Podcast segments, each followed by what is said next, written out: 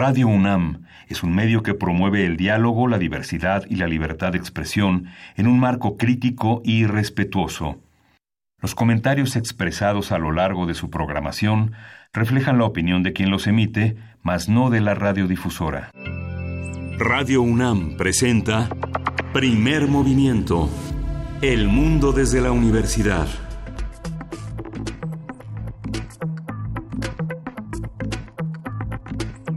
Hola, buenos días. Hoy es jueves 7 de noviembre. Ya estamos eh, acercándonos peligrosamente al filo del término de 2019 y estamos aquí en primer movimiento en la cabina de Radio UNAM. Berenice Camacho, buenos días. Muy buenos días, Miguel Ángel Quemain. Qué gusto estar aquí en cabina. Buenos días a quienes nos sintonizan a partir de este momento. Eh, peligrosa y vertiginosamente se acerca el fin de año. Ya estamos casi, casi a punto de la cuenta regresiva. Y pues bueno, entre tanta información eh, que, que está surgiendo en estos en estos días yo creo que vamos a tener un cierre de año bastante bastante apretado eh, con un ritmo fuerte también así como empezó. Eh, pues entre otros temas eh, artistas se preguntan pues cómo sería un México un México sin arte un México sin artistas sin cine sin literatura sin pintura eh, sin, sin gráfica y arte popular, en fin, eh, son algunos de los ejemplos que artistas mexicanos, integrantes del, del MOCAM, el Movimiento Colectivo para la Cultura y el Arte en México, lanzaron el día de ayer a través de un video, un video que acompaña pues este hashtag, que es, es una campaña que se titula México sin artistas.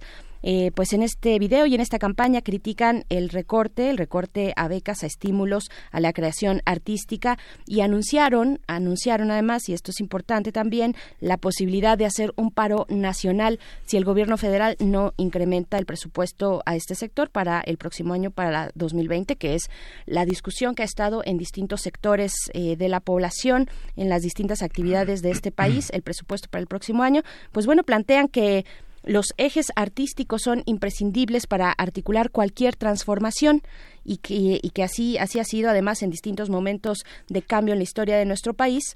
Eh, el arte es parte de la transformación, el arte no es un lujo, es lo que eh, pues están promoviendo en esta campaña México sin artistas y pues así las posturas críticas al gobierno ahora desde ese lado, desde el lado de las, de las artes y la cultura que exigen mejores condiciones laborales y aumentar la partida a cultura y arte en el presupuesto del próximo año. ¿Cómo lo ves?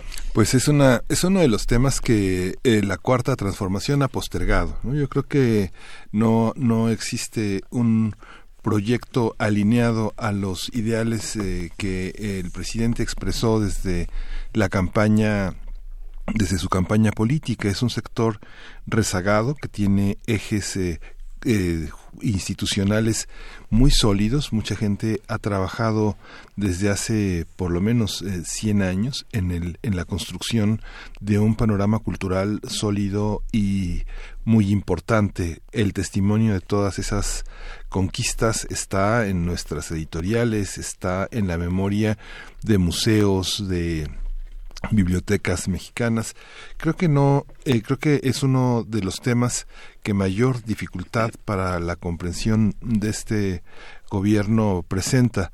Creo que es un problema que a la luz de la falta de presupuesto es muy amplio en el sentido en el que por supuesto, los empresarios han participado únicamente bajo el estímulo de este impositivo, cuando el, estímulo impositivo lo retiró la Secretaría de Hacienda, ellos se retiraron amistosamente de cualquier apoyo cultural. Las televisoras, los medios de comunicación solo han favorecido el negocio. Mm. El cine y el teatro que promueven es el cine comercial, el de las carteleras extranjeras, fundamentalmente norteamericanas. Vean ustedes la programación de Televisa y de TV Azteca de los esfuerzos comerciales, solo están los programas de chismes Solo están los programas de espectáculo. El cine, el teatro, insisto, se ven como espectáculo, ¿no? Los ballets folclóricos, que ahora justamente la temporada de danza que tuvo lugar en agosto pasado, empezó a incorporar a los ballets folclóricos. El Festival Cervantino tuvo ballets folclóricos importantes. Eh, existen los ballets folclóricos fuera del folclorismo que ha promovido la televisión comercial. Yo creo que ese es el desafío, una sociedad que reconozca a sus artistas, reconoce a sus artistas, reconoce como artistas a personajes de la televisión. Esos son los artistas que reconoce. no no ve como artistas a, a, Tamayo, por ejemplo. Piensa que es un pintor nada más, ¿no? Pero no no lo reconoce en ese rubro, ¿no? Si uno sale a la calle y pregunta sobre las lecturas, las lecturas son fundamentalmente las que están a la mano en los centros comerciales. No hay una distribución eh, este fiable de, de, la literatura que, que, se está produciendo en México, resultado de las becas, resultado de los apoyos. Yo creo que en México sin artistas eh, solo asustará a los artistas, ¿no? Yo creo que la dimensión de la tristeza, de la, de la ausencia de una, de un arte, pues eh, las exposiciones son poco visitadas, hay, hay una, hay poco, hay poco. En la universidad se ha generado una cultura, en las universidades, no solo en la UNAM, las universidades tienen una, una gran cantidad de publicaciones, de exposiciones. La UNAM en este en este en estos últimos años ha sido verdaderamente vanguardista en la presentación de producciones originales no no refritos como hacen eh, generalmente las secretarías de cultura que recogen lo que ya hicieron con su propio esfuerzo.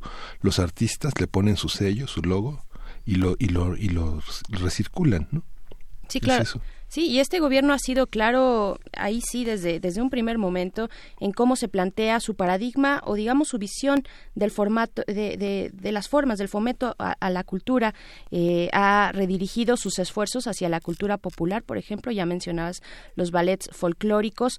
Eh, a los centros comunitarios también ha quitado también un poco eh, esta relación que tiene la cultura y las artes con el turismo por ejemplo, ¿no? Eh, se ha eh, abocado a, otros a otros espacios más de construcción comunitaria de eh, cuestiones artísticas. Yo creo que sí es un tema ahí que, habrá que, ver, que habrá que revisar entre los distintos perfiles de artistas en nuestro país, los artistas profesionales o la cultura popular, el arte popular, el que se genera de manera orgánica y espontánea, ¿no? En, en, en las distintas comunidades. Pues bueno, ahí está esta campaña que lanzan este grupo de artistas integrantes del Movimiento Colectivo para la Cultura y el Arte en México, la campaña México sin Artistas. Eh, interesante y yo creo que le, podremos dar seguimiento en algún momento. Sí.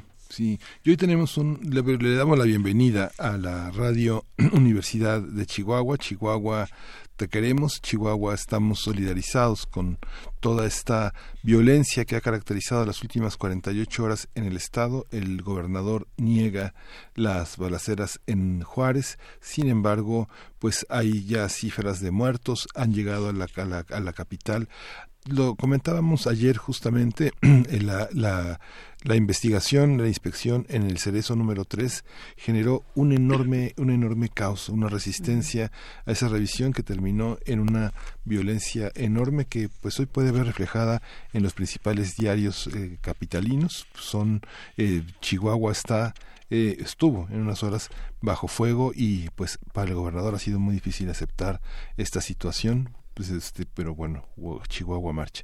Bienvenidos a esta, de 6 a 7 estamos en Chihuahua, de 7 a 8 en la hora de la Ciudad de México. Así es, y vamos a tener un arranque de autoayuda, vamos a conversar sobre la legalización del cannabis y la educación también para esta misma, este mismo contexto de legalización en el que podríamos estar muy próximamente. Esto lo vamos a conversar con Jorge Herrera, fundador y miembro del Instituto RIA, una asociación civil que, que genera investigación de alto nivel en temas como políticas, política de drogas en nuestro país. Vamos a tener la, la, la sección de Historia de México que conduce Alfredo Ávila, quien es investigador del Instituto de Investigaciones Históricas de la UNAM, y vamos a hablar sobre los títulos primordiales y los usos del pasado. Y también para nuestra nota nacional, un tema complejo, complicado, que hay que tomar con toda la seriedad posible y con toda la reflexión eh, decantada también eh, esta cuestión de la familia Levarón, cuál es el contexto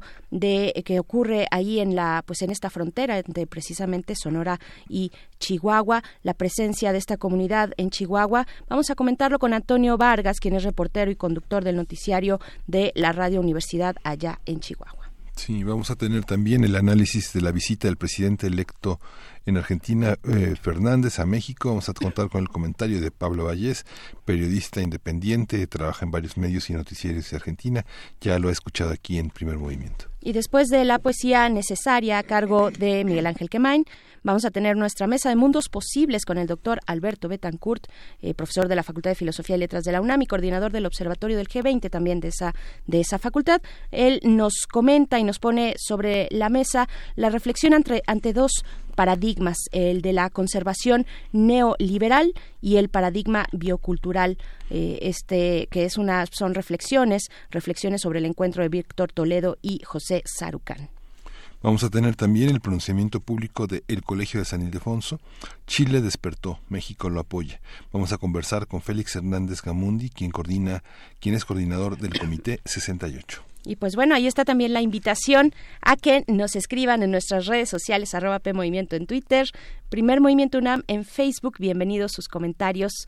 Hay que darnos también los buenos días, empezar eh, con buena motivación y seguir reflexionando como es la vocación en este espacio. Muchas gracias por sintonizar. Vamos a ir con algo de música. Esto es, eh, ¿tú lo tienes por ahí? Sí, de Latiners Creación.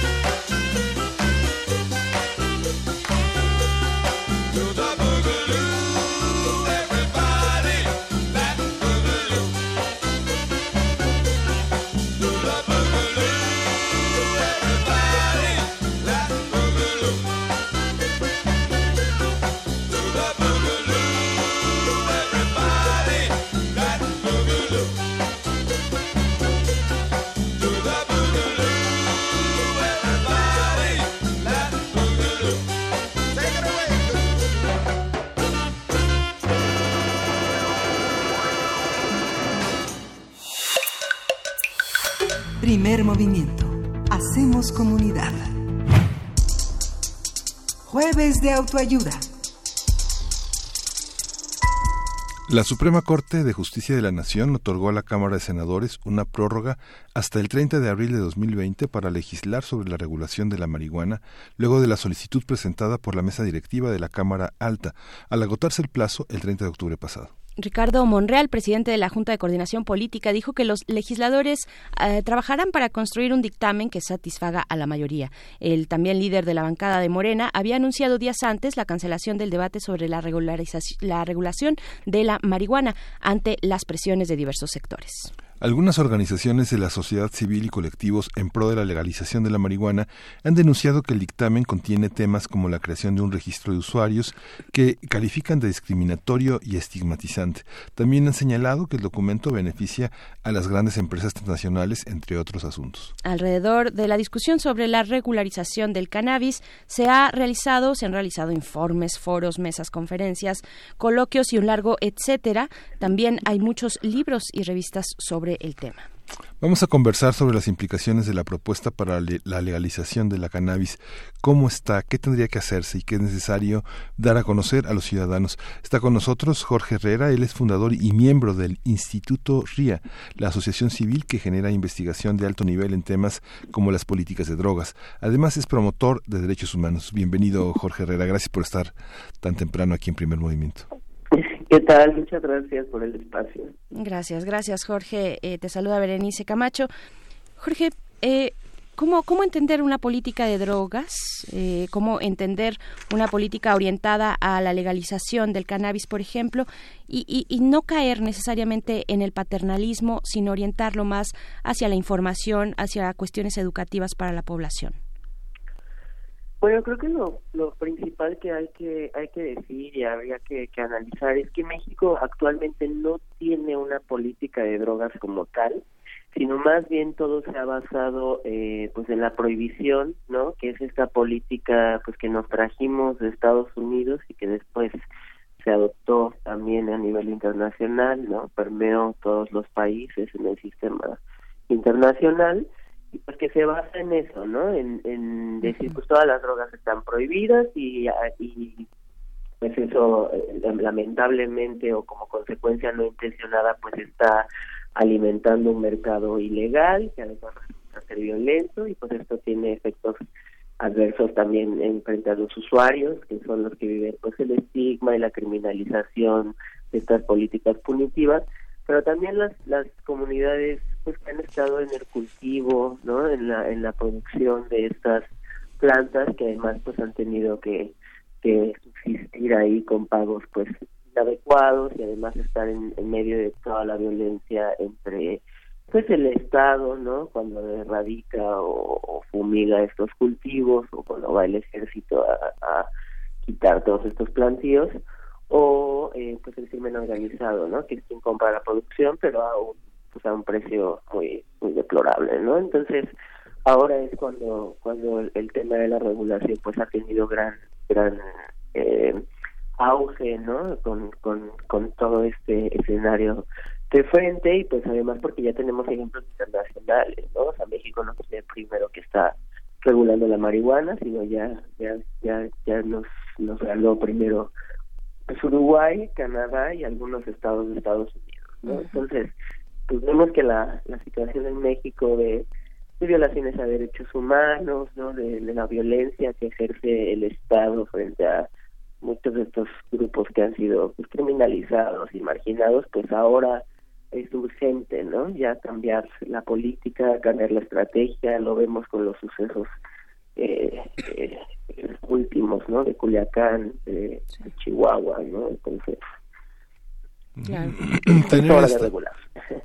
tener, una visión educativa de la producción del cannabis pasa también por eh, todos los peligros de la comercialización. Finalmente, quienes han bogado, quienes han luchado por quitarle los estigmas y proponerla como medicamento, como todas las variantes de, de, consuelo que puede ofrecer la planta, eh, finalmente van a ser tomadas por los grandes empresarios, la gente que comercializa todo lo que vale la pena entre nosotros o cuál es el o hay alternativas de una de una de una vía colateral para que quienes la producen la pueden comercializar como, como ha sucedido en Holanda por ejemplo la puedan eh, poner al alcance de, de, personas con mayores posibilidades de valorar tradicionalmente el recurso sí esa es la preocupación ahorita no nosotros hemos estado pues empezando la regulación pero no una regulación hecha para las empresas, ¿no? Sino siempre decimos, pues esto tiene que ser una regulación con justicia social,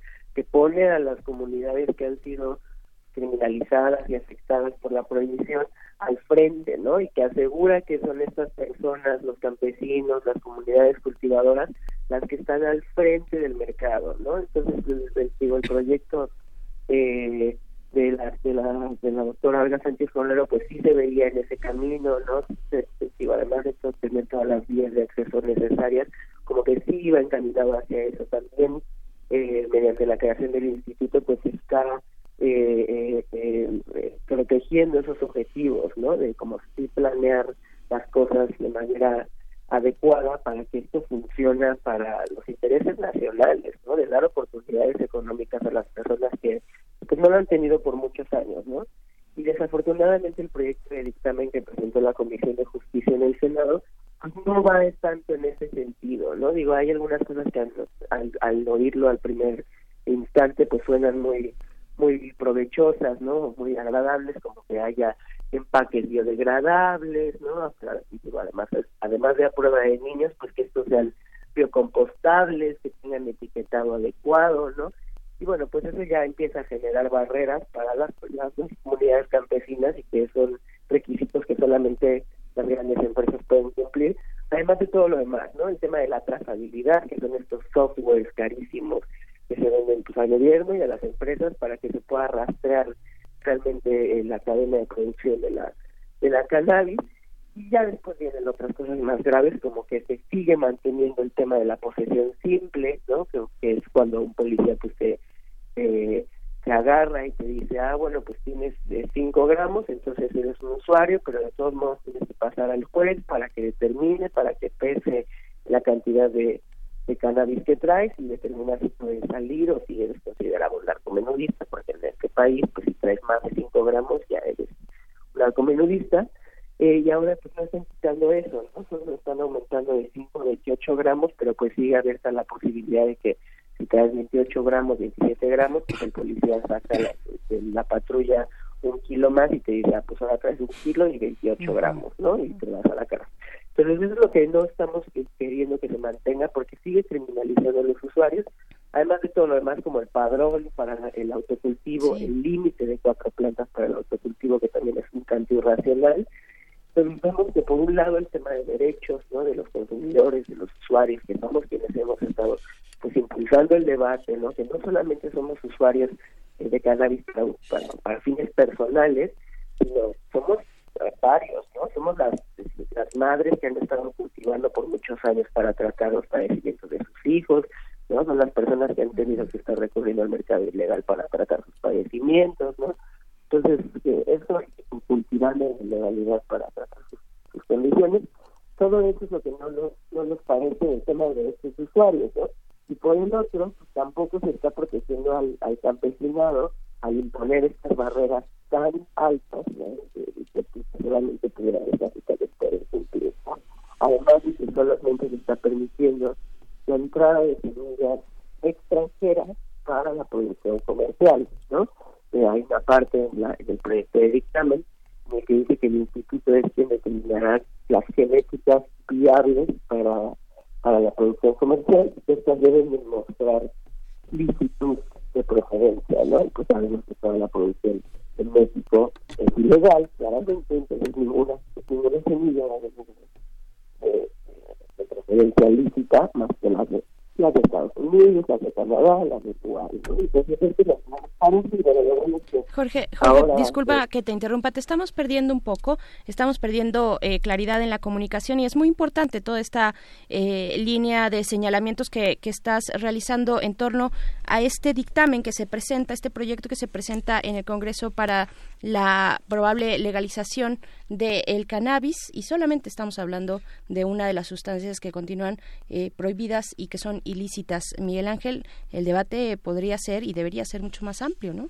Sí, justamente esta, esta, este, este tema eh, de poner al frente a las comunidades que han sido estigmatizadas y perseguidas en la comercialización es un tema muy interesante. Hay algunas indagaciones que eh, con las comunidades originarias ha hecho el gobierno de Estados Unidos garantizando que solo ellos pueden producir ciertas eh, ciertas cosas que son parte del signo de su identidad y que no pasan por un sistema comercial voraz, ¿no? Como los eh, como los empaquetados, la industrialidad, la industrialización de este que tiene posibilidades de que tiene posibilidades de industrializarse de otra manera, ¿no? Así es, ya, tenemos de nuevo a Jorge, eh, esperamos escuchar con mayor claridad. Jorge, por favor, continúa. Eh, bueno, uno de los elementos que ha generado también mucha eh, reacción es este criterio de tener la creación de un registro de usuarios. ¿Qué, ¿Qué significaría? ¿Cómo tenemos que leer este tipo de propuestas que vienen en el dictamen? Sí, pues una de las cosas que no nos gustan tanto en el tema de derechos, ¿no? Y es que pues las personas que van a estar cultivando en su casa ahora tienen que sacar como este tipo de licencia, ¿no? Que es lo que lo que eh, reemplazó el tema del padrón inicial, pero bueno, pues se quedó con una licencia que al final que siguen teniendo sus datos, en el que tienes que decir, pues en qué domicilio vas a estar cultivando para fines personales, ¿no? Sin comercializar, como sin fines de lucro, eh, decir también como si tienes las condiciones necesarias en tu departamento o en tu casa y si no hacer las adecuaciones para eso y eso también es muy irracional, ¿no? O sea, la mayoría de la gente hoy en día tiene las plantas pues, en su balcón, a lo mejor se acondicionan, un, un espacio dentro, ¿no? Como un cuarto o algo así, pero pues eso en realidad eh, es caro, ¿no? Y es, es, inadecuado eh, mantenerlo como un requisito porque lo que están haciendo es, es permitir que existan también estos estas verificaciones eh, aleatorias en domicilio, ¿no? Entonces puede llegar el instituto a tu casa y decir, a ver, este venimos a ver cuántas plantas tiene y venimos a ver si tiene la licencia y si no, pues, va a ser acreedor de una multa o en cuyo caso que no se modifique el código penal, que ahorita no estamos viendo la armonización en esos en esos temas, pues vas a seguir siendo criminalizado y seguir este, teniendo la posibilidad de ir a la cárcel incluso, ¿no? Pero lo bueno es que estos estos temas sí han sido como eh, pistos por la bancada de Morena, ¿no? Como bien mencionan, pues el, el, el, senador Monreal pues ya declaró que, que se va a retomar el tema ahora desde la Junta de Coordinación Política, que es este organismo que, que, pues bueno, más bien trata de negociar eh, eh, los temas que se, que se complican en el en, el, la cámara. Y pues ahí creemos que sí se puede eh, modificar sustancialmente el proyecto para que tenga pues, mayores mecanismos de justicia social no de derechos humanos una perspectiva de salud pública pero que no pone barreras eh, innecesarias y altísimas para para limitar la participación pues al final de los mexicanos no en, el, en este mercado que pues debería de ser eh, útil y provechoso para, para nosotros, no para la, la extranjera. Sí. Las demás bancadas, ¿qué, qué, qué opinión presentan? el, PAN, el PRI, eh, que son partidos eh, importantes y representativos de una manera de pensar en México, ¿cuál es la postura frente a eso? lo bueno es que ahorita estamos en un momento en el que los tres poderes de la Unión, ¿no? la Suprema Corte, el, Poder Legislativo y el Ejecutivo mediante el Plan Nacional de Desarrollo, pues ya se han pronunciado sobre estos temas, ya hemos reconocido que la regulación es una necesidad y eso ha permitido que los todos los partidos, ¿no? creo que solamente falta, ¿no? Sí, todos, eh, han presentado iniciativas al respecto, ¿no? Obviamente unos más cargados al tema industrial y cómo le vamos a hacer para utilizar la cannabis para todos los temas de producción de papel, textiles, etcétera, ¿no? Pero todo el otro tema también, que es mucho de lo que Morena sí está impulsando, pues es el tema de derechos de usuarios, ¿no? Y el acceso tanto para uso personal como medicinal, terapéutico, religioso, etcétera, ¿no? Entonces, y, bueno, el PAN también muy, muy cargado al tema medicinal, por ejemplo, de solo aceptar el CBD otra vez, como la reforma de cannabis medicinal que tenemos de, de 2017, Movimiento Ciudadano haciendo algunas propuestas, por ejemplo, en el tema de cómo vamos a liberar a las personas que han sido encarceladas por delitos relacionados con cannabis. Y el PRI tal vez ha estado más en el tema de derechos, aceptando el autocultivo, eh, eh, eh, aumentando las cantidades permitidas para uso personal en la tabla de posesión. Sin embargo, no se, no se ha tanto por un mercado regulado como tal, ¿no? En el que uno puede ir a un dispensario a comprar y pagar impuestos. Eh, pero creemos que sí hay ya un consenso en, un tanto en eso, ¿no? Al menos en las tres vías de acceso, que son autocultivo, eh, asociaciones canábicas, ¿no? Que son estos lugares donde uno puede pues, cultivar con sus amigos, ¿no? En, forma de asociado, y uno dice, ah, yo administro las cuentas, tú vas a cultivar, tú vas a traer eh, información sobre el tema, ¿no? Como que se dividen las tareas ya no tenemos el mercado regulado, entonces creemos que sí hay un consenso un tanto entre los partidos y pues esa es, esa es la forma de regular de una forma integral, ¿no? Y, y como viendo todas las aristas claro, Jorge, eh, iniciamos esta conversación hablando de la política de drogas que ha estado, pues, prácticamente inexistente como tal, o más bien muy salpicada de lo que significa una política persecutoria y criminal, ¿no? Eh, ha estado más orientada por allá, por esos, por, por esos lados más punitivos, digamos pero, pero también este nuevo gobierno ha lanzado ya y con mucha fuerza y, apostándole mucho a la política de salud en contra de las adicciones, por ejemplo, en, contra de las drogas. ¿no? ¿Qué decir? ¿Qué decir? ¿Cómo, ¿Cómo ves esa, esa política? ¿Cómo acompaña o no? ¿Cómo se distancia? ¿Cómo se distingue de pues un dictamen que pudiera, ojalá, ser progresista en Cámara de Diputados? Sí, yo creo que el, presidente tiene, eh, lo ha declarado, un plan, ¿no? O una serie de cosas que se tienen que llevar a cabo antes de que esto eh, se legisla o que se aprueba como legislación. Y las dos principales es que, la primera es que hayan ya corrido todos los programas sociales, ¿no? Sobre todo los de empleo y educación, y en ese, en ese momento ya estamos, porque ya están todos los, los programas eh, eh, eh funcionando. Y por otro lado, la Estrategia Nacional de Prevención de Adicciones, que involucra, pues, eh, evidentemente a la Comisión Nacional contra las Adicciones, que depende de la Secretaría de Salud. Y pues, sí, es que sí, ¿no? Que sí hemos visto, digo, al menos en la Ciudad de México, sí hemos visto como, que, que, ha habido pues una campaña fuerte de comunicación, hablando de cada una de las sustancias, ¿no?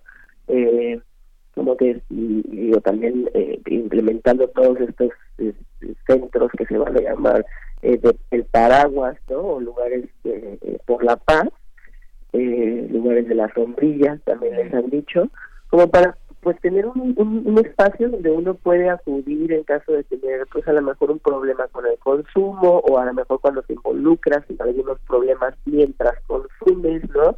Entonces pues son estos lugares donde uno puede ir, ser escuchado, eh, decir lo que lo que lo que está sucediendo y recibir información y ayuda y que te canalicen a lo mejor alguna instancia de salud no o algo eh, parecido para tratar ciertas condiciones problemáticas no y eso es pues eh, es un gran avance porque no hemos visto una campaña similar en otros en otras administraciones.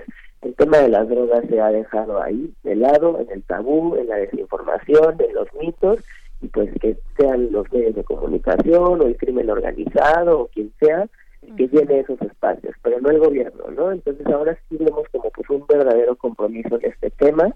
Eh, creo que hace mucha falta trabajar los discursos para que no sean estigmatizantes, para que no sean eh, criminalizantes también en muchos casos, ¿no? Que no discriminen a las personas, pero en general pues veo que sí son esfuerzos considerables no y digo no son no son los únicos que se han dado en en cuanto a la difusión de la, de la información o la cultura en torno a estos temas.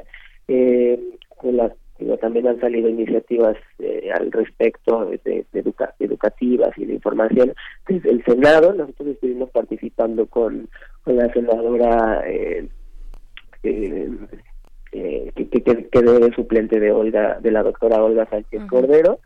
Lanzamos una, una revista que se llama Marihuana eh, con la senadora Jesús Rodríguez. Entonces, pues ahí eh, lo, utilizamos mucho con los personajes que, que es Rius, ¿no? No sé si conocen a este caricaturista de hace, digo, que murió hace algunos años, pero que en realidad tuvo gran auge hace algunas décadas, que tiene personajes pues muy característicos, muy conservadores, que están en la mente de, cierta población eh, o con cierta edad, ¿no? En, el país, y que habla del tema, habla de pues, cuál es la necesidad de la regulación, de cuál ha sido nuestra historia con la planta, ¿no? De dónde viene realmente esta política, pues de guerra, de prohibición, de, criminalización, ¿no? Y de cómo, eh, pues podemos tener algunas alternativas, entre las cuales se encuentra la regulación después de la, de la decisión de la Suprema Corte, ¿no? Entonces, este, este da en este lugar que se llama Sangarabato Cucuchán, eh, después de una incineración de, de, cultivo de marihuana por parte del ejército, pues llega el olor a este eh, poblado, ¿no? Las, las, los habitantes que son estos personajes de río se ponen pachecos, se les aparece un perro que les empieza a explicar toda la historia, ¿no? Entonces también es una forma como de hacer más accesible la información, de hacerla más digerible, ¿no? Y de, explicar a las personas pues cuál es la necesidad y la importancia de esta regulación, ¿no? Y aquí vamos a estar... ¿Dónde se puede consultar, eh, Jorge, este material? Vamos a estar repartiendo casi 400 mil eh, eh, ejemplares, totalmente gratuitos en, en puestos de periódicos pero sino también en la página, ¿no? Ah, marihuana para principiantes se llama, marihuana para principiantes.com sería la página web y también en redes sociales está como el perro cannabis. bien. Entonces sí los invito a verlo porque además de ser informativo y estar en temas de actualidad, pues sí, es muy, muy chistoso, ¿no? La forma en la que se de abordarlo y de presentarlo, que es también la, difusión eh, en contra de eh, la desinformación finalmente, ¿no? Que nos puede llevar a esta estigmatización y bueno, todo el escenario que ya vemos. Eh, Jorge Herrera, fundador y miembro del Instituto RIA, esta asociación civil que genera investigación, ya lo decíamos, de alto nivel en temas como política de drogas. te agradecemos, te agradecemos mucho y estaremos consultando y pues muy atentos a lo que surja ahí en, en la Cámara para, para, esta, para este dictamen, a ver cómo sale Ojalá que se, que se amplíe, que se tenga esta visión social eh, y que podamos seguir avanzando en esto. Muchas gracias, Jorge. No, muchísimas gracias a ustedes y seguimos en contacto y bueno, pues ahí en nuestras redes sociales también, como Instituto RIA o en la página institutoria.org. Perfecto, Instituto RIA, ahí, ahí podemos consultar un poco más. Vamos con algo de música. Eh, Miguel Ángel, esto es de Los Rastrillos, la canción es verdes,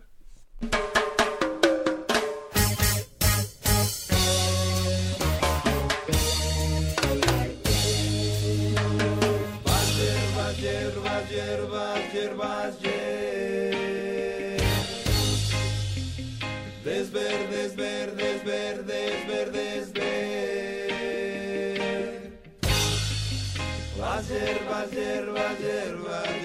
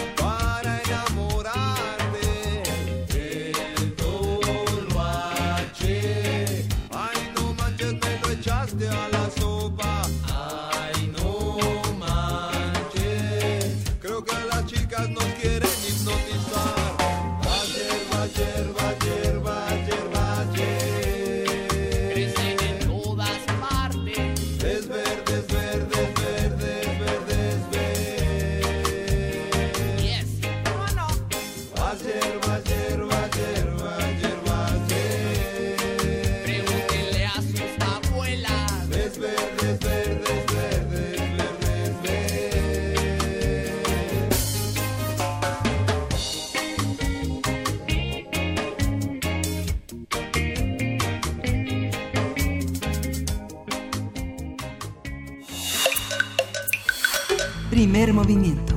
Hacemos comunidad. Historia de México.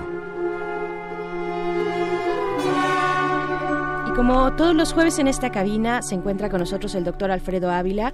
Eh, ustedes lo conocen, es investigador del Instituto de Investigaciones Históricas de la UNAM y está a cargo de esta sección Historia de México. Bienvenido, doctor Alfredo, ¿cómo estás? Hola, buenos días, Miguel Ángel, ¿cómo Hola, están? buenos días, Alfredo, buenos buenos días. Pues buenos días para ti también, pues para hablar de acerca de los títulos primordiales y usos del pasado. Pues mira, el- recientemente, en los últimos meses, estuve publicando en, en una, en una revista eh, de divulgación de historia una serie de artículos sobre los usos del, del pasado eh, y sobre cómo, sobre cómo prácticamente desde épocas precolombinas ya sabes, algún gobernante maya que quiere mostrarle a sus súbditos que él es muy poderoso, pues entonces mm, ordena que en las estelas se talle no solamente su trayectoria como gran guerrero, sino también la de sus ancestros. O eh, esto también sucede en la época de la, de la conquista, como la mayoría de las órdenes religiosas, pero también algunos conquistadores, algunas personas empiezan a contar sus propias historias para mostrar los méritos que ellos tuvieron para, eh, eh, para obtener así de, eh, privilegios y, y prebendas. Y, y esto pasa también en la época colonial con el gobierno español, el gobierno español que cuenta también su historia, eh, y con los gobiernos mexicanos que también se inventan una historia. Y, y vamos, eh, el, el- el pasado, el pasado es una herramienta útil. Y el pasado es una herramienta útil porque eh, nos permite varias cosas. Lo primero, nos permite generar identidades eh, un pasado común o un pasado, aunque no sea común, pero vamos, por lo menos que el relato del pasado nos haga creer que es común, eso nos hace generar una, una identidad.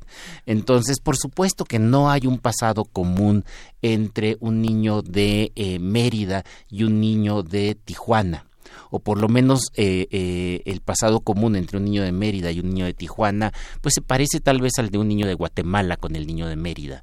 Eh, quiero decir, las infancias son muy parecidas y sin embargo cada lunes a estos niños les enseñan que hay ciertos valores históricos del pasado, la bandera, el himno nacional, que hay que honrar y en la escuela te enseñan eh, un cierto pasado que te hacen creer que tu pasado, que el pasado del niño de Mérida es el mismo que el pasado del niño de Tijuana. Entonces, eso genera, eso genera identidades, aunque objetivamente eh, no las haya. Y, y bueno, eh, eh, esto me parece importante porque casi siempre que pensamos en los usos del pasado, nos imaginamos que hay alguna mente maquiavélica, alguna mente malvada que está por allí pensando, a ver, ¿cómo voy a controlar a toda esta gente? ¿Qué voy a hacer para controlar a toda esta gente y para imponerle mis ideas? Esa era una vieja versión que no sé si ustedes se acuerdan, algunos libros de eh, marxistas, no, no, no, no, no los, no los buenos, pero algunos libros de divulgación marxista por allá de los años 70, como que esa era la idea que nos, que nos vendían, ¿no? Ah, la religión, el nacionalismo, la historia, son instrumentos de una burguesía, son instrumentos de una clase dominante que está por allí pensando cómo voy a conseguir manipular a la población. No, en realidad no es tan instrumental. En realidad no es que por allí haya una persona pensando voy a meterle una religión a esta gente para que esta gente me obedezca, aunque el resultado sea ese. Eh, eh, y no es tan instrumental por una simple razón. La persona que habitualmente está pensando en, en- en meter una religión también cree en los principios de esa religión, es decir, también cree que hay un Dios, también cree que hay una serie de elementos compartidos con esa, con esa comunidad. Por eso no es- por eso digo que no es tan, tan instrumental. Y además también satisface una necesidad. Y creo que el- la historia de los títulos primordiales es un buen ejemplo de esto. ¿Qué son los títulos primordiales? Bueno, en las comunidades indígenas eh, de la Nueva España, en las comunidades campesinas de la Nueva España, eh, la mayoría de las tierras fueron obtenidas, las tierras de la comunidad fueron obtenidas de dos maneras. Una, porque eran tierras que ya tenían desde antes de la llegada de los españoles y cuando llegaron los españoles, después de algunos procesos judiciales, se- eh, las autoridades españolas reconocieron que los pueblos de indios tenían el derecho a la posesión, a la propiedad de las tierras que tenían antes. Eh, ese es una, un, un- un origen. Y el otro origen eran concesiones que hacían las nuevas autoridades. Felipe II determinó que aquellas tierras que no eran de nadie iban a ser de él.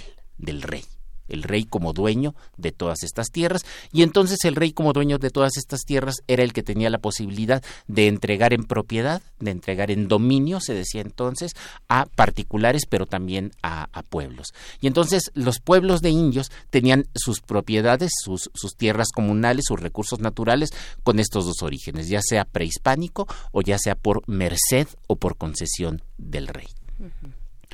Eh, y era importante eh, garantizar estos, este dominio porque eventualmente, sobre todo pasando el tiempo, llega alguna hacienda, llega algún convento o empiezas a tener problemas con el pueblo vecino que quiere agandallarse tus tierras y entonces hay que negociar esto en tribunales para, para evitar perder para evitar perder las, las tierras. Y para eso son importantes estos títulos. Mm. Los títulos que te dio el, representante del rey, habitualmente un virrey, o los títulos primordiales que tú guardabas eh, eh, desde antes de la llegada de, de los españoles. ¿Cuál es el problema con estos títulos primordiales o con estas concesiones que daba el rey? Que muchas veces no estaban por escrito.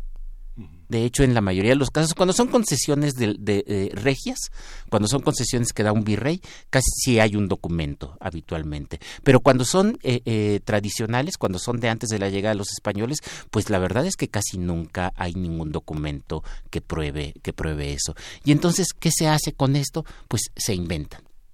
Se inventan y hay escribanos que se dedicaron a pintar como las autoridades españolas y pintaban a un virrey, al virrey Mendoza, reconociendo que el pueblo de, eh, eh, de Atlapulco, eh, lo que hoy es el Estado de México, era propietario de sus tierras desde épocas inmemoriales.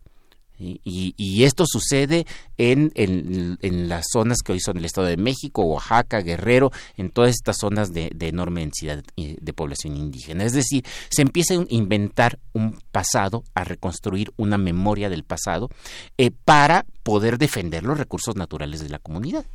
Entonces vean cómo el uso del pasado tiene allí precisamente una intención que en principio es legítima. Luego, en otras ocasiones, eh, no solamente se inventan estos títulos primordiales, sino que a veces se inventan las concesiones.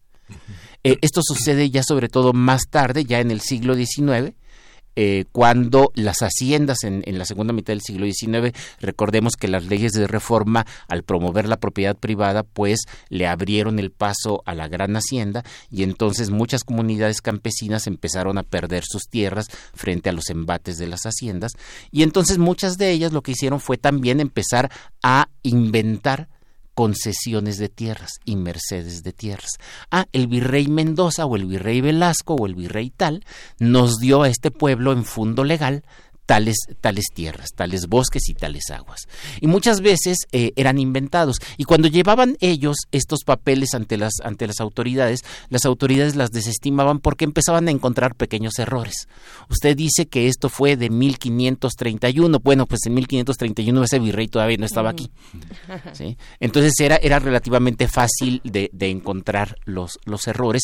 Y muchos historiadores, de hecho, muchos historiadores de finales del siglo XIX y de comienzos del siglo XX, consideraron que estos papeles ni siquiera debían tomarse en cuenta. Son papeles apócrifos, son papeles falsos que no merece la pena ni siquiera ser estudiados. En la segunda mitad del siglo XX los historiadores se dieron cuenta de que sí merecen la pena ser estudiados, pero por otras razones, por el esfuerzo que hacen estas comunidades para defender sus eh, dominios para defender su, sus recursos naturales y para garantizar su propia supervivencia. Quiere decir que el invento de una tradición, de un pasado, pues también es un objeto de, estudio de los historiadores y eso es algo que también merece la pena. Pero ahora, eh, y lo quiero vincular otra vez con el tema con el, con el que empecé eh, esta charla. ¿Qué, eh, eh, ¿Cuál es la importancia de estos documentos? Bueno, sabemos, por ejemplo, que estos documentos fueron empleados. No, eh, hay algunos que son apócrifos, como los que mencioné, otros son auténticos. esto hay, hay, que aclararlo. algunos de ellos fueron empleados durante la Revolución Mexicana. Sabemos que en el caso de Anenecuilco, el pueblo de donde es originario Emiliano Zapata y que además fue el pueblo principal del movimiento que encabezó el Ejército de Liberación del Sur ellos llevaban los títulos originales de concesiones y, de, de, tierras de dominio de sus recursos naturales como una bandera para la defensa de, eh, de sus derechos y de sus privilegios como comunidad campesina. Entonces, ahí hay un uso político del pasado. Están usando. En este caso es un pasado auténtico, porque hasta donde sabemos esos títulos sí eran auténticos. Pero también hay usos de pasado inventado. Y esto no le quita ni, ningún mérito ni le quita legitimidad. Y luego también tenemos otros procesos mediante los cuales la identidad que se va construyendo con el pasado. Esto se vio mucho a finales del siglo XVIII y todavía a comienzos del siglo XIX. El historiador estadounidense eh, Eric Van Jong pudo documentarlo en algunos casos en lo que hoy sería el estado de Jalisco, pero también en algunas partes del Bajío. Eh, el uso del pasado y la construcción de la, de la identidad comunitaria le permitió a los gobernantes de los pueblos apropiarse de tierras dentro de la propia comunidad sin que esto ocasionara un estallido interno. Porque eh, aunque los, los, los, ricos del pueblo se estaban quedando cada vez con más tierras, ellos arguían que no lo hacían por, eh, eh, por avaricia o por codicia o por cualquier otra cosa, sino que lo hacían en realidad defendiendo la identidad comunitaria. Es decir, el, el, la identidad que da el uso del pasado también permite que se formen grupos que dominan y que puedan explotar y que puedan apropiarse de los recursos naturales. Recursos naturales que en principio para este caso eran de toda la comunidad, pero como estos grupos, como estos individuos ya prácticamente se la pasaban heredándose los cargos de gobierno dentro de los pueblos de indios, pues ya también en la práctica se estaban quedando con las tierras que correspondían a esos cargos de gobierno. Es decir, están haciendo una apropiación privada de la, eh, de las tierras y de las, y de las aguas. Y esto no desencadenó conflictos internos y no desencadenó conflictos internos en buena medida por lo que acabo de mencionar, porque hay toda una tradición, un uso del pasado, que le permite explicar a toda la comunidad que en realidad todas esas tierras son de la comunidad, que hay un sentido identitario y mira, no te molestes con este otro que es rico, que se quedó con las tierras que en realidad deberían de ser de todos, porque aquí todos somos iguales, todos tenemos una identidad y todos estamos combatiendo al enemigo, que en este caso el enemigo es la hacienda que está enfrente, que nos quiere quitar las tierras. Entonces vean cómo eh, eh, hay un uso doble por decirlo de alguna manera, que ya podríamos decir que uno es legítimo, la defensa de una comunidad, y otro ya podríamos empezar a cuestionarlo, ¿no? Como, como un pequeño grupo se apropia dentro de la comunidad. Bueno, escalemos esto al tamaño de un país. Yo creo que, eh, eh, y, y, es algo que podemos hacer, ¿no? Así es, qué, interesante lectura. Eh, ¿Dónde más sino a partir de la tierra, de los recursos, de lo que puede dar, las posibilidades que puede dar la tierra, se encuentran los elementos políticos y ahora también vinculados con la identidad histórica? Doctor Alfredo Ávila, muchas gracias por haber estado acá. Gracias a ustedes y bonito día. Igualmente para ti. Nos despedimos de la Radio Universidad de Chihuahua. Nos escuchamos mañana en punto de las 6 de la mañana, hora de, hora de Chihuahua, y de 7 a 8, hora de la Ciudad de México. Hagamos el corte de la hora, volvemos a primer movimiento. Síguenos en redes sociales. Encuéntranos en Facebook como Primer Movimiento y en Twitter como arroba PMovimiento. Hagamos comunidad.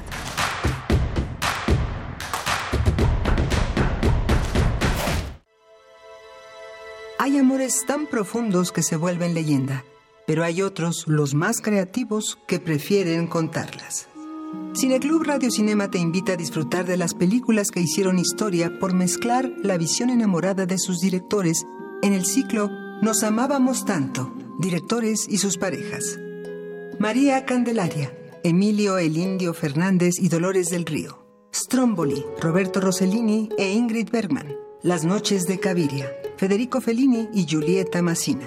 Persona, Ingmar Bergman y Liv Ullman. La danza de los vampiros, Roman Polanski y Sharon Tate.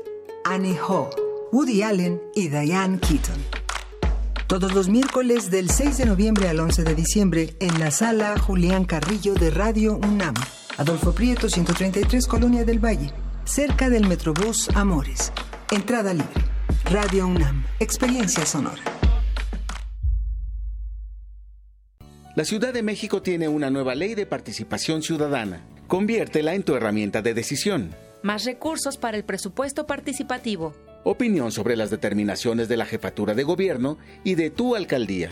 decisión sobre la permanencia en el cargo de personas electas. Más información en www.ism.mx. Son tus derechos. Ejércelos con tu opinión y voto. Con participación todo funciona. Instituto Electoral Ciudad de México.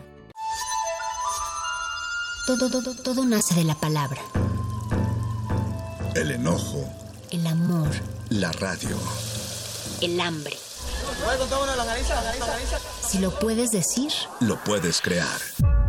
Paz, tiempo. Todo esta profundidad mestiza de nuestros países.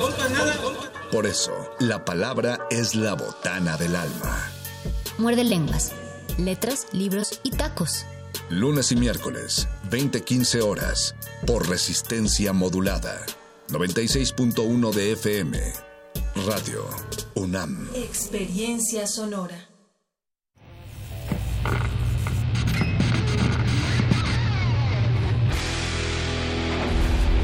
¿Recuerdas esta música?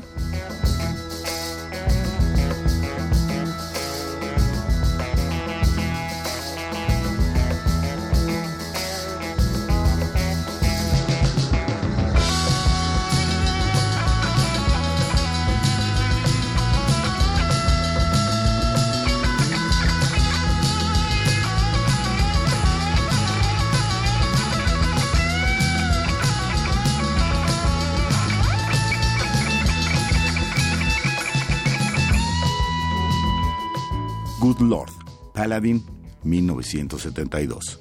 Recuerda y revive con nosotros cuando el rock dominaba el mundo. Todos los viernes a las 18.45 horas por esta frecuencia, 96.1 de FM. Radio UNAM, Experiencia Sonora.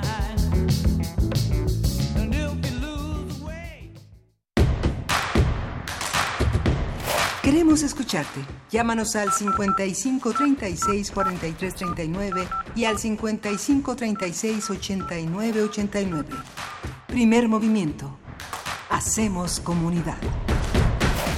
Hola, muy buenos días. Estamos de vuelta aquí en Primer Movimiento. Son las 8 de la mañana con 4 minutos en este jueves, jueves 4 de noviembre. Ya se nos va acabando este año 2019. ¿Cómo estás, eh, Miguel Ángel Quemain? Hola, Berenice Camacho. Buenos días. Buenos días a todos los que nos escuchan. Le damos la bienvenida a la Radio Nicolaita. Nos escuchamos de 8 a 9 de la mañana y acabamos de tener una primera hora muy interesante. Concluimos con justamente con el doctor Alfredo Ávila, que fuera del aire recordábamos el interés de Carlos Salinas eh, por los títulos primordiales y cómo eh, mandó traer los títulos originales y fundó el Museo de Nenecuilco. Era un admirador de la figura de Zapata. Pero recordábamos también, Berenice, la, la, los, los trabajos que a finales de los 80 hizo Francisco Toledo, que también bajo esta eh, auge de los títulos primordiales, revisó y reinventó los títulos primordiales en Oaxaca. ¿no? Durante 1988 y 90 hizo una serie de trabajos que se llaman los títulos primordiales y Toledo, que era muy joven, ¿no? En ese en ese momento, bueno, muy joven, este relativamente empezó a empezó a hacer eh, a dibujar y a grabar todos los objetos que eran la, la máquina de coser, como o poniendo la máquina de coser a la tejedora de hilos, eh, empezó a dibujar todos los objetos tradicionales y después en el 2000 en el Museo Reina Sofía hizo una gran exposición, ¿no?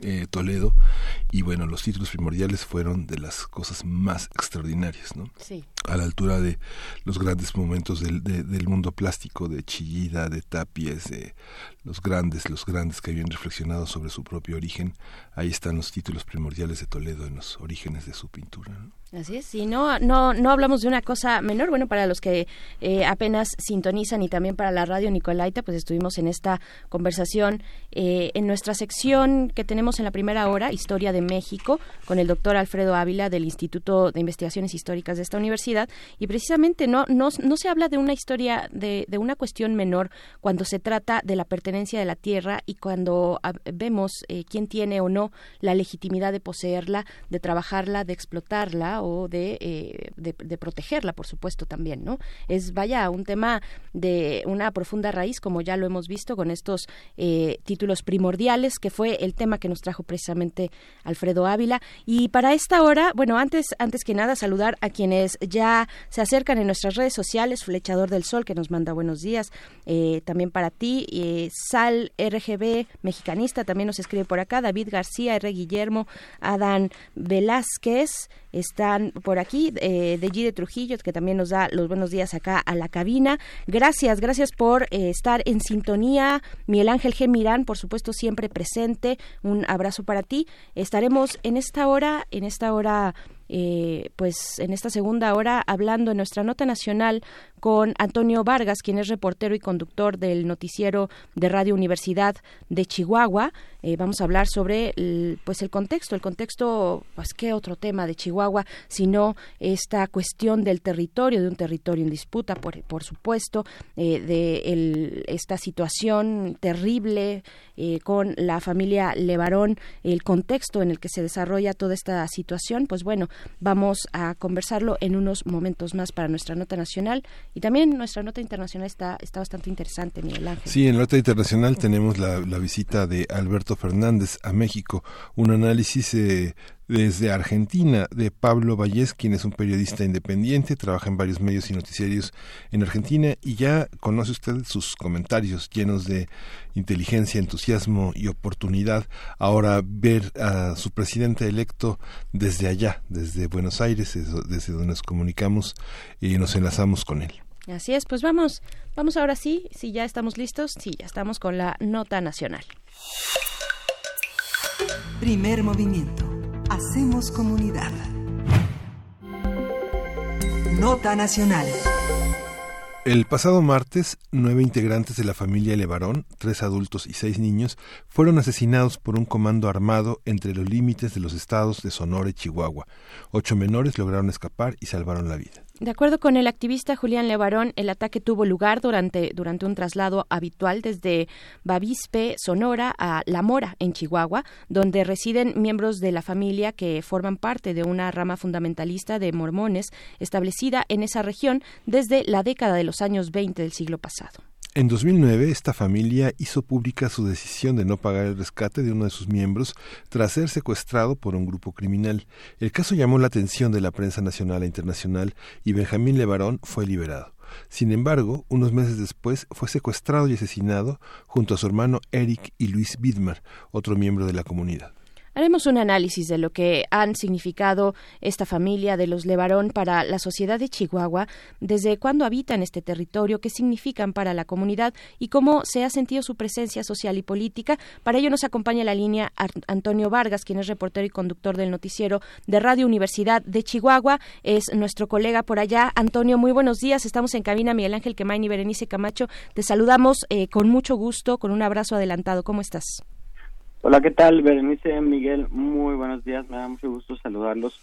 Pues aquí estamos en, en Chihuahua. Allá están, en, en Chihuahua, eh, lo decíamos, eh, Antonio, pues eh, un, un, un, estado, un estado fronterizo, un estado muy diverso y con un territorio también en disputa. ¿Cómo podemos enmarcar, cómo, cuál es la lectura que podemos tener, eh, tu lectura eh, respecto a esta familia Levarón y lo que ha significado para Chihuahua en, en, en, todo este, en este sentido, ¿no? En esta diversidad que significa un estado como ese. Sí, Berenice, mira, pues Chihuahua, como bien lo sabes, es un estado que al igual que la mayoría de los estados del país tiene una um, diversidad inmensa de primero que nada de territorio después de, de, personas de habitantes ya que es muy diferente claro la, la, gente que habita hacia el norte hacia los municipios del norte como la que habita hacia los municipios del sur o del noroeste o del noreste debido pues también muchas veces a la diversidad de climas de ambientes y, y bien, como lo mencionas, ahí en, en donde los, los mormones actualmente radican, que es en los límites que se encuentran entre, entre Chihuahua y el estado de Sonora, municipios como Galeana y del lado de Sonora, Bavispe, entre otros, pues es una región que desde siempre se ha sabido que está en disputa no solamente con con el con grupos del crimen organizado sino como también con otros movimientos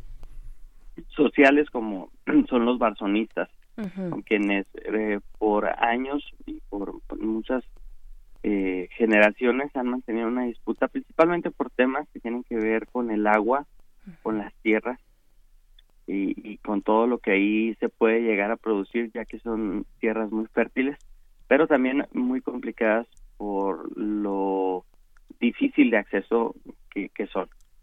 claro.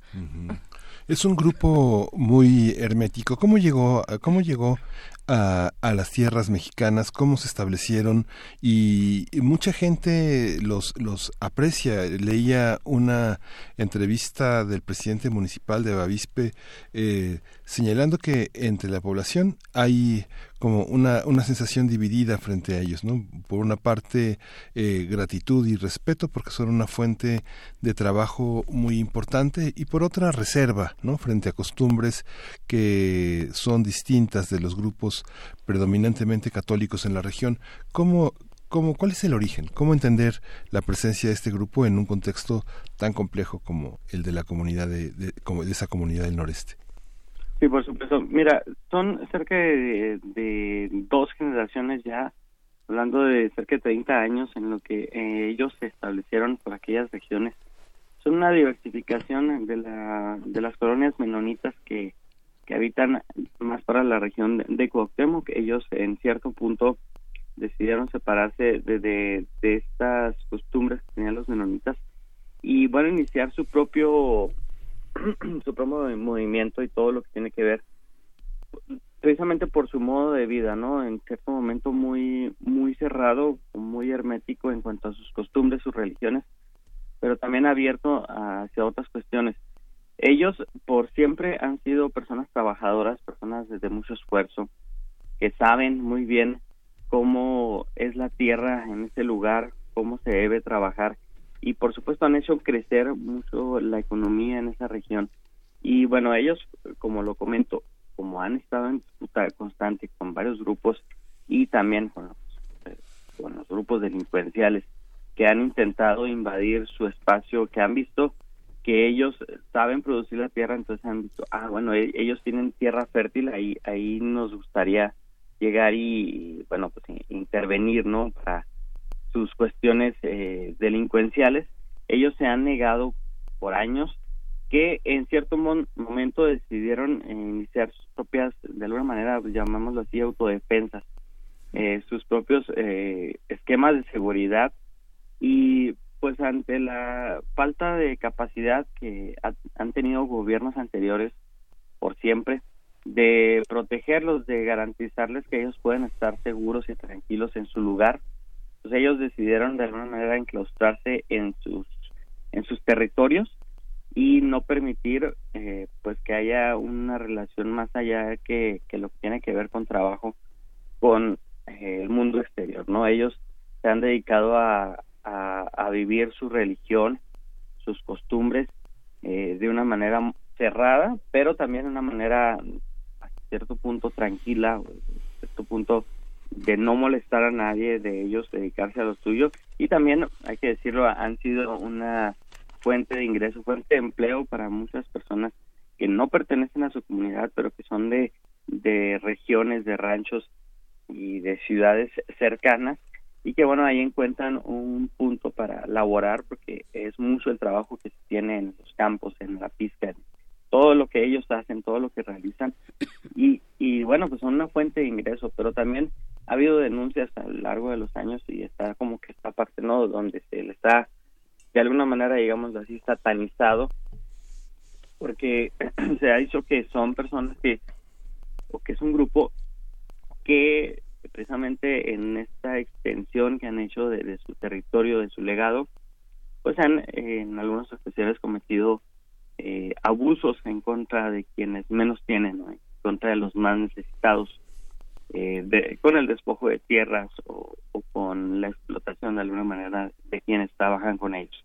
Pero bueno, en sí son una comunidad, como lo dicen, es respetada por la comunidad chihuahuense, por las personas que habitan en Chihuahua en los demás municipios, porque son personas trabajadoras y que regularmente no se meten con nadie, salvo por los conflictos que te comento han tenido con otros grupos sociales.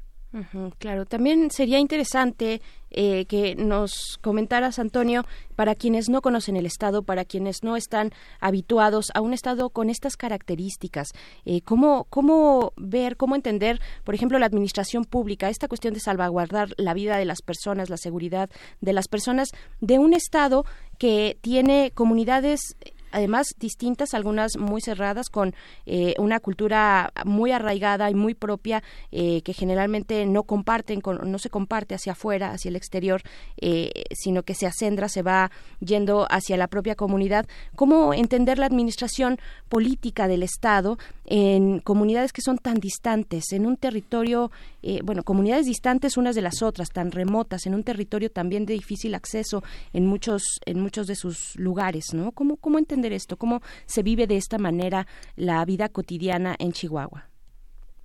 Pues mira, eh, precisamente sobre esto que, te decía, ah, es un estado muy grande con mucha extensión y a veces eh, se tienen que recorrer cerca de dos horas en, en, en, carro, en, en, una unidad para poder trasladarse a otro punto. Y precisamente hablando de, esta región, la región noroeste, es como ocurre, es una zona regularmente, particularmente desértica, que comparte muchos de los ambientes, de los climas, tanto del desierto del norte, desde meramente el norte de México, como con lo que es el inicio ya de, la sierra, la sierra tarahumara. Entonces se divide el, el, el, el territorio, vaya, o el ambiente, el clima que hay en esa en esa región, pero es particularmente seco, particularmente desierto. Pues si no hay una buena capacidad o un buen conocimiento de la tierra de cómo se debe trabajar, no no cualquiera puede vaya utilizar la, las propiedades que tiene la tierra para poder sacarle algún fruto. Entonces es donde ellos han sabido trabajarlo muy bien y, y al darse cuenta de esto y al hacer crecer tanto la economía y hay que recordar que también ellos su particularidad es que también comparten la nacionalidad eh, americana, estadounidense. Ellos por siempre han tenido territorios o comunidades tanto en el sur de los Estados Unidos como aquí en Chihuahua en el norte. Entonces, eh, así como lo dices, eh, hay comunidades, hay veces que tienen que recorrer hasta dos horas para poder llegar de un punto a otro, como en el caso de la comunidad de La Mora, ahí en el municipio de Bavispe, en Sonora, para llegar a los pueblos acá de Galeana, ya en el estado de Chihuahua. precisamente fue el, traslado que la familia quería realizar, pero que su objetivo final era llegar a Tucson, en Estados Unidos. son, son norteamericanos, son mexicanos, son mormones. ¿Cómo se identifican ellos? ¿Cómo se presentan? Ellos tienen una, o la mayoría de ellos tienen una doble nacionalidad. Eh, tanto tienen eh, papeles aquí en México y regularmente viven en México, es, es su eh, es su, su país natal, pero sí tienen la oportunidad de viajar constantemente. Incluso muchas familias tienen negocios en, en aquel país precisamente de lo mismo. Entonces, esa economía que logran generar allá o el dinero que logran hacer allá lo invierten aquí en México. Entonces ahí es donde está esta gran eh, gran crecimiento que ellos han tenido económicamente que les ha permitido tener una fuente de empleo para los mismos chihuahuenses. claro. Eh, por supuesto que es un tema que genera, mm, bueno, por todo lo que lo que ha significado estas terribles noticias recientes sobre esta familia, pues es un tema también que genera mucha expectativa por parte eh, de, quienes en, este momento, por ejemplo, nos escuchan.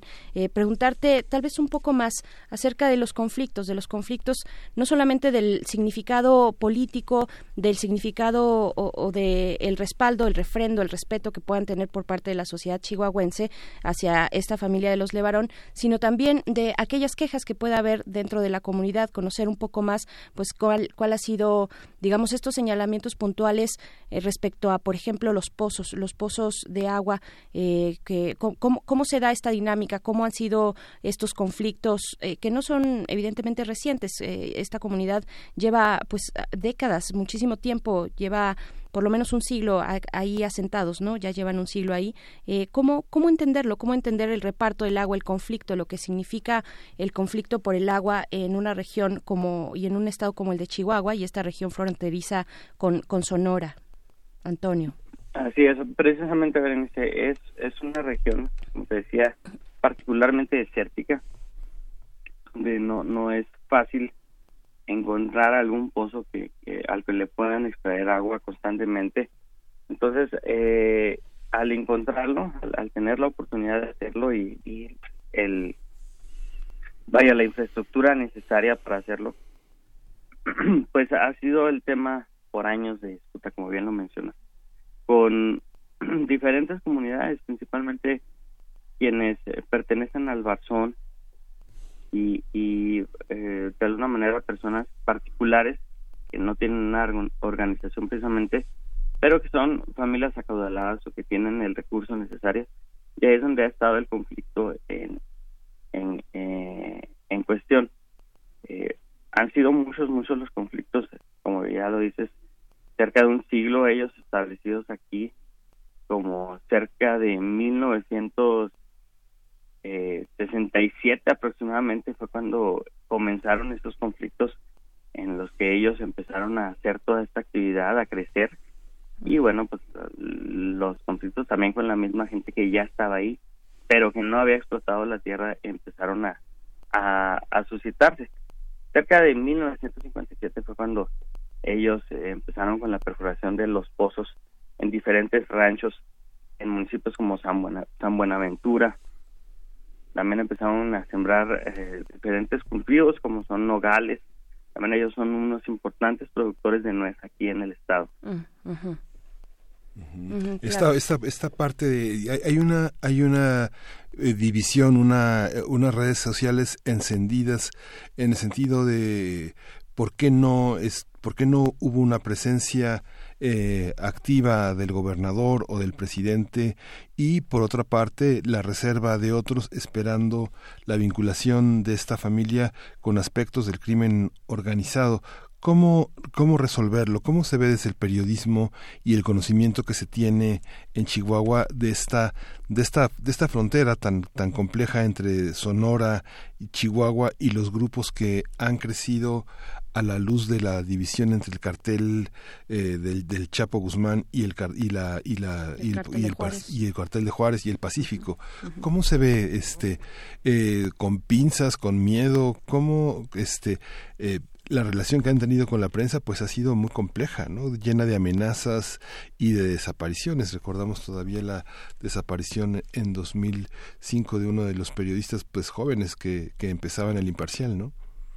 Sí. Así es, eh, Miguel. Mira, la cuestión aquí, a mi punto de vista muy personal y de alguna manera un sentir que tenemos eh, los la gente que nos dedicamos a los medios es una falta de toma de responsabilidad real o o vaya de que cada quien asigne o se autoasigne su su parte, su responsabilidad.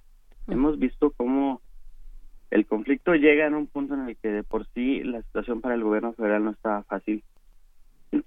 Por todo lo ocurrido en, el estado de, Sinaloa en días pasados y que bueno les, explota la, la, bomba al presidente y que si bien tiene que ver con la cuestión de seguridad con la ineficacia que ha tenido hasta el momento la llegada de los elementos de la Guardia Nacional al estado también tiene que ver con el trabajo y, y con todo lo que al gobierno estatal aquí ya le correspondía.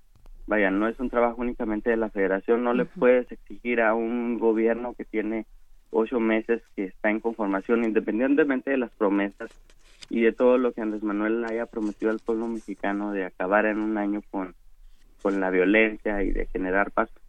Claro que no, es imposible hacerlo. Claro, su responsabilidad estaría en pues, una eficacia, ineficacia en la Guardia Nacional, en los sistemas de seguridad, pero también del Estado, repito, el Estado desde siempre, desde que llegó al poder, ha sabido de los conflictos en esta región, pero no, pues no ha habido un real combate a los grupos organizados, como ya lo mencionaban, esta tierra se encuentra entre eh, entre el cártel de Juárez que domina toda la región norte y, la mayoría de los de, los cruces internacionales no que es también algo de lo que más se disputa el trasiego de la droga con el cártel de, de, Sinaloa que si bien también se encuentra presente en Juárez ya abarca toda esa región hacia abajo hasta llegar a pasando por por Chihuahua por el estado de Sonora y hasta llegar a Sinaloa.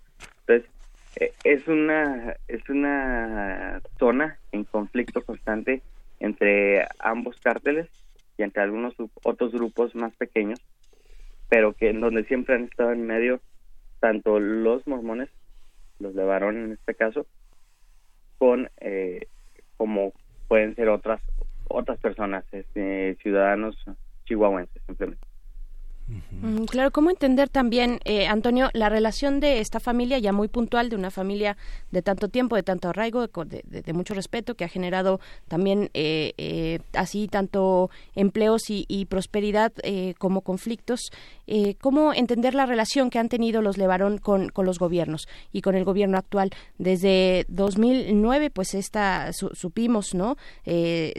tras, tras estos ataques de un grupo criminal, pues se digamos, se, se, levanta esta, esta familia diciendo no vamos a pagar el rescate, no vamos a caer en esta extorsión. En fin, hay una historia, una historia también ahí con ataques de violencia eh, por parte de esta familia que le han merecido una eh, seguridad por parte del Estado local, bueno, del Estado de, de, Chihuahua, ¿no? Eh, ¿Qué decir de esta relación con los gobernadores?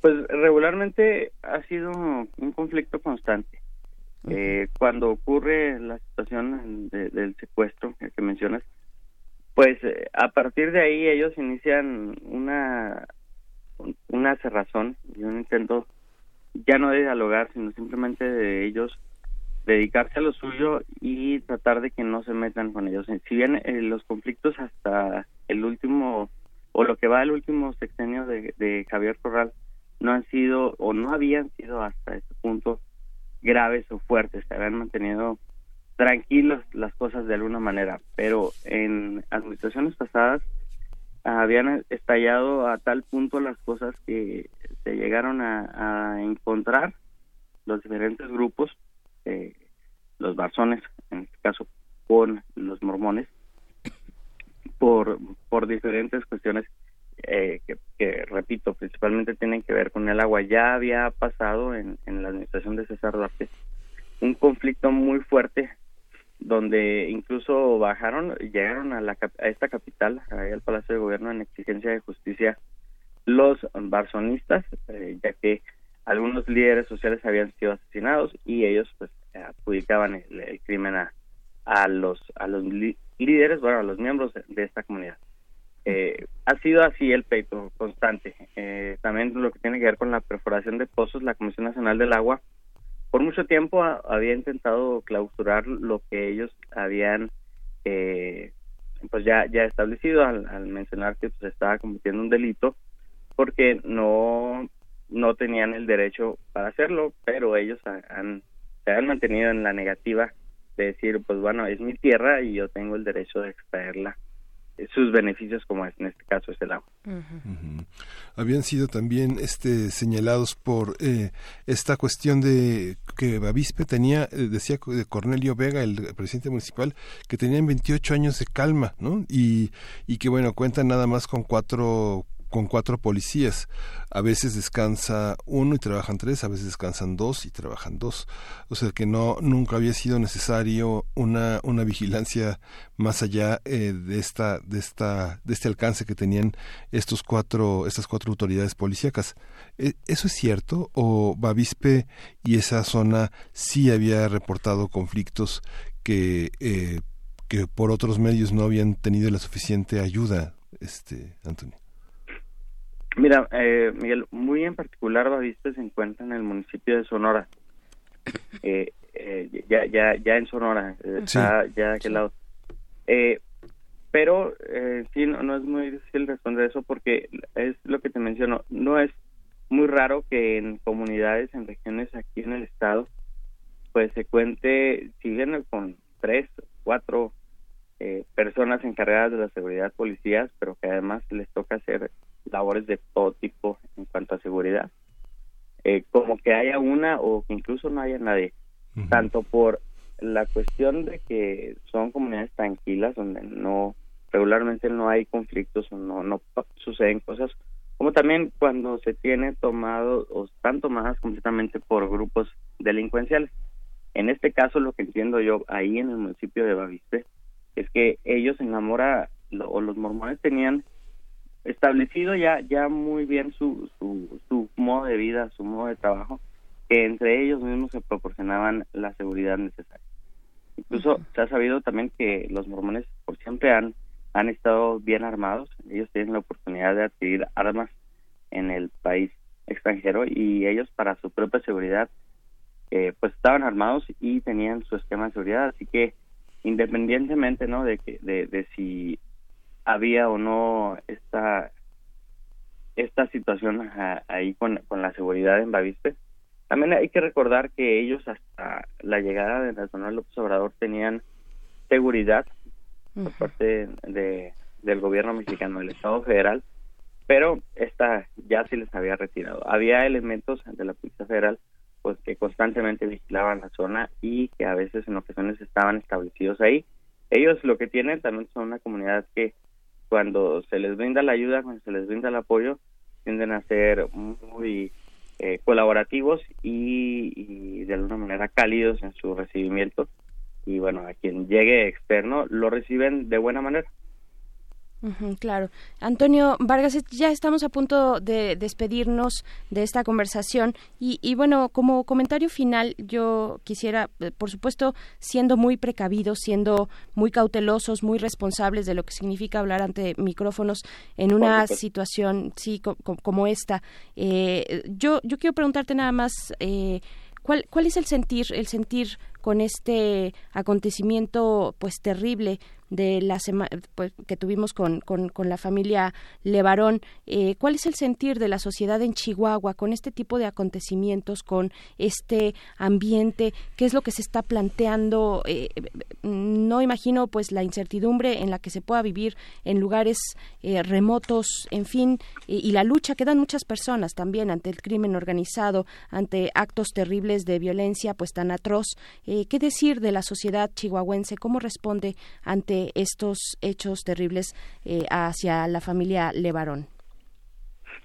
Mira, Berenice, realmente es una situación que a todos, en todo el país y aquí mismo en Chihuahua, en los diferentes municipios, nos ha impactado. Eh, es una cuestión, ¿no? Ya que, haya vidas de inocentes en riesgo de mujeres, de gente que ni la debe ni la, ni la teme en, conflictos que pueda haber externos, pero también hay una hay una sensación de que nadie quiere tomar lo que le toca en, en esta responsabilidad, de que se la han estado pasando las diferentes autoridades la pelotita y que no asumen lo que ellos sí tienen responsabilidad, tanto en su actuar como en su omisión. Eh, es la percepción. Eh, finalmente, si, si ya se atreven, si ya estos grupos tienen eh, la hazaña y el valor de asesinar a sangre fría a estas personas, ¿qué nos espera? ¿Qué, qué, va a haber? ¿Quién nos va a finalmente llegar a salvar? Pues definitivamente la respuesta la encontramos en, en, nosotros, ¿no? Nosotros mismos como comunidad debemos llegar a cuidarnos. Pero vaya, también todo este contexto de violencia en la región noroeste se enmarca en un contexto de violencia que no solamente se vive ahí, sino que se ha vivido por mucho tiempo, por muchos años en Ciudad Juárez y aquí en la capital del estado. Precisamente esta semana eh, han sido cerca de 30 muertos solamente entre la capital y Juárez. de noche ahí en, en Juárez luego de un operativo en el Cerezo de aquella región, eh, que bueno, era buen momento para realizar un, un operativo al Cerezo, ¿no? Vaya, y se genera un contexto totalmente salido de control de violencia que incluso hizo que al gobernador Javier Corral eh, pues se le fueran un poco las palabras a, y molestarse con los medios de comunicación que han sido críticos a su mandato y decir que lo único que quieren es desvirtuar la información y quieren generar la alarma y que son parte de la resistencia duartista, la resistencia del ex gobernador César Duarte por este punto, por, por tratar de ser críticos, porque la, la pregunta en sí era si en Chihuahua ya se había perdido el Estado de Derecho.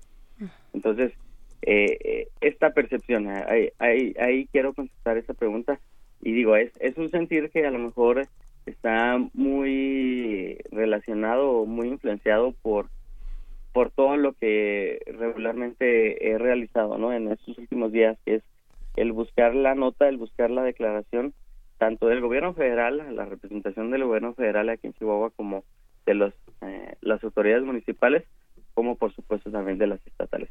Entonces hemos visto este hermetismo este cambio en las declaraciones este cambio de discurso también tan constante que, que es lo que finalmente terminamos reflejando a los lectores, a los oyentes, y, y ellos pues terminan igual de confundidos incluso que nosotros, e incluso hasta más. Así es.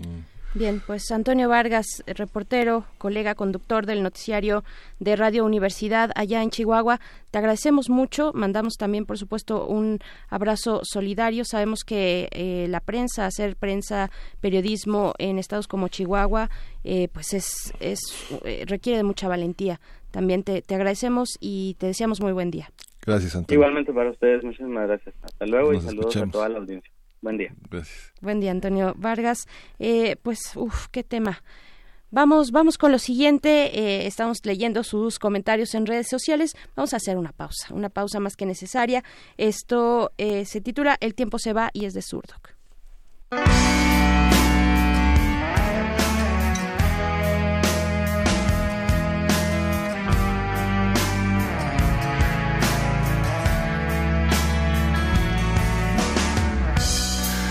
He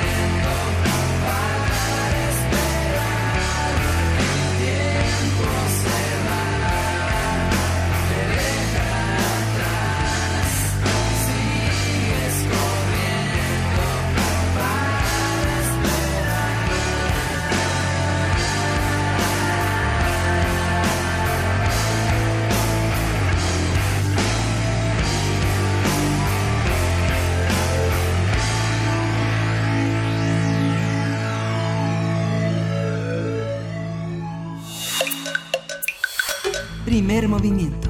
Hacemos comunidad. Nota Internacional. Alberto Fernández, presidente electo de Argentina, revisará este jueves a su país, regresará este jueves a su país luego de su visita a México, donde tuvo diversas actividades. El lunes se reunió en Palacio Nacional con el presidente Andrés Manuel López Obrador y el martes sostuvo un encuentro con Rafael Correa, expresidente de Ecuador. Ese día también dictó la conferencia magistral El nuevo modelo de integración latinoamericano en el anfiteatro Simón Bolívar del antiguo Colegio de San Ildefonso. Tras su encuentro con López Obrador, el presidente electo de Argentina dijo que el mandatario mexicano ofreció apoyo para mejorar el desarrollo económico de su país y también ayudará con lo que esté a su, a su alcance en las gestiones ante el Fondo Monetario Internacional como apoyo para resolver su deuda. También dijo que buscará, buscará con el gobierno de México formar un eje progresista para combatir la, la pobreza y la desigualdad en la región. En las elecciones presidenciales del pasado 27 de octubre, Alberto Fernández obtuvo el 48.24% de los votos, mientras que su rival, el actual presidente Mauricio Macri, llegó al 40.28%. Fernández asumirá la presidencia de Argentina el próximo 10 de diciembre. A partir de la visita del presidente electo argentino a México, hablaremos sobre lo que significa, cómo se puede, cómo puede entenderse esta relación y qué implica para Latinoamérica. Para ello nos acompaña en la línea Pablo Vallés, periodista independiente, trabaja eh, para varios medios y noticiarios en Argentina y nos da mucho gusto saludarte de nuevo, Pablo. ¿Cómo estás? Muy buenos días. Hola, muy buenos días para ustedes, para toda la audiencia. El gusto es mío, como siempre, que me llamen. Y les tengo que pedir otra vez para los que entendemos un poquito y pido disculpas a los oyentes que me suban el retorno porque los escucho muy, bajito. Nos escuchas muy bajito. Ahorita vamos a, arreglarlo por acá, Pablo. Ahí está, ahí está. Ahí, estamos. Ahí, escucho, ahí escucho mucho mejor. ¿Cómo están ustedes? Muy pues, bien, contentos de recibir a este, la presencia de Argentina en ese contexto, de revisar la situación económica, los modelos que han conducido a ese país y la alineación eh, que, pretende eh, Alberto Fernández con México. ¿Tú cómo lo ves? ¿Cómo han reaccionado en Argentina eh, los, las fuerzas políticas en torno a esta visita a México? La primera visita, ¿no? La primera antes de tomar posesión incluso. Sí, no, no, dime, dime. Sí, no, no, no. Cuéntanos tú, por favor, cómo, cómo se siente, cómo eh, se vibra esta, esta primera visita. Miren, aquí con una alegría muy grande, y no lo digo con un sesgo de mi mirada propia, que quiero tanto a México, sino que se ha dado en todos los sectores esta alegría del acercamiento a México, por dos motivos fundamentales. La visita de Alberto Fernández ha hablado de temas que son muy cercanos a los sectores progresistas de la ciudad, del país mejor dicho, pero también se destacó mucho la reunión que tuvo eh, nuestro presidente electo con sectores empresarios de México, con lo cual lo que se llaman los mercados financieros y también los sectores industriales y exportadores lo vieron con muy buenos ojos. Además, ustedes saben la cantidad de bromas que nos hacen a los argentinos, que son completamente ciertas, como que, por ejemplo, el gran negocio es eh, comprar un argentino por lo que realmente vale y venderlo por lo que él cree que vale, o cuando hay una tormenta eléctrica miramos hacia arriba porque creemos que es Dios que nos saca una foto con flash. Nosotros nunca podemos dejar el centro de la escena y lo que repercutió muy bien acá es el discurso de nuestro presidente electo en México, en donde se pronunció con temas, por ejemplo, que son muy eh, de mucho debate actual, como el tema de la interrupción voluntaria del embarazo, la legalización eh, de la interrupción voluntaria del embarazo aquí en Argentina, donde tuvo definiciones en, en vuestro país que han causado un impacto muy importante. ¿Qué es lo que les quiero decir? Más allá de la relación bilateral se puso mucho en énfasis y se prestó mucha atención en el centro de la escena del propio Alberto Fernández, que en esta primera gira eh, ha declarado cosas importantes para la política interna. Por otro lado, los sectores, digamos, más afines a quienes lo votaron, eh, están muy felices de lo que es la vuelta a la familia. Eh, hemos ido a ver a nuestro hermano México, que es el hermano que vive más lejos de nosotros, pero que es el hermano que hoy está en una situación un poquitito mejor que todo el resto de los hermanos. Imagínense en su propia familia. Nosotros aquí tenemos a nuestro hermano Chile que parece que tiene unos problemas con con sus hijos este, jóvenes y adolescentes que están reclamando sus derechos, entonces la casa está un poco desordenada. tenemos a nuestro hermanito de siempre, al que más queremos y tenemos más afecto que es Uruguay, que está en un proceso de cambios, eh, tenemos a nuestro hermano Brasil, con los que nos llevamos muy bien, salvo cuando jugamos al fútbol en el patio del barrio, eh, y que está con un problema importante, ¿no? Parece ser que hay un señor que este, no nos quiere mucho y que inclusive está en unos problemas, entonces fuimos a ver a México que dentro de todo, bueno, yo sé que ustedes van a pensar distinto, pero es un oasis en la región.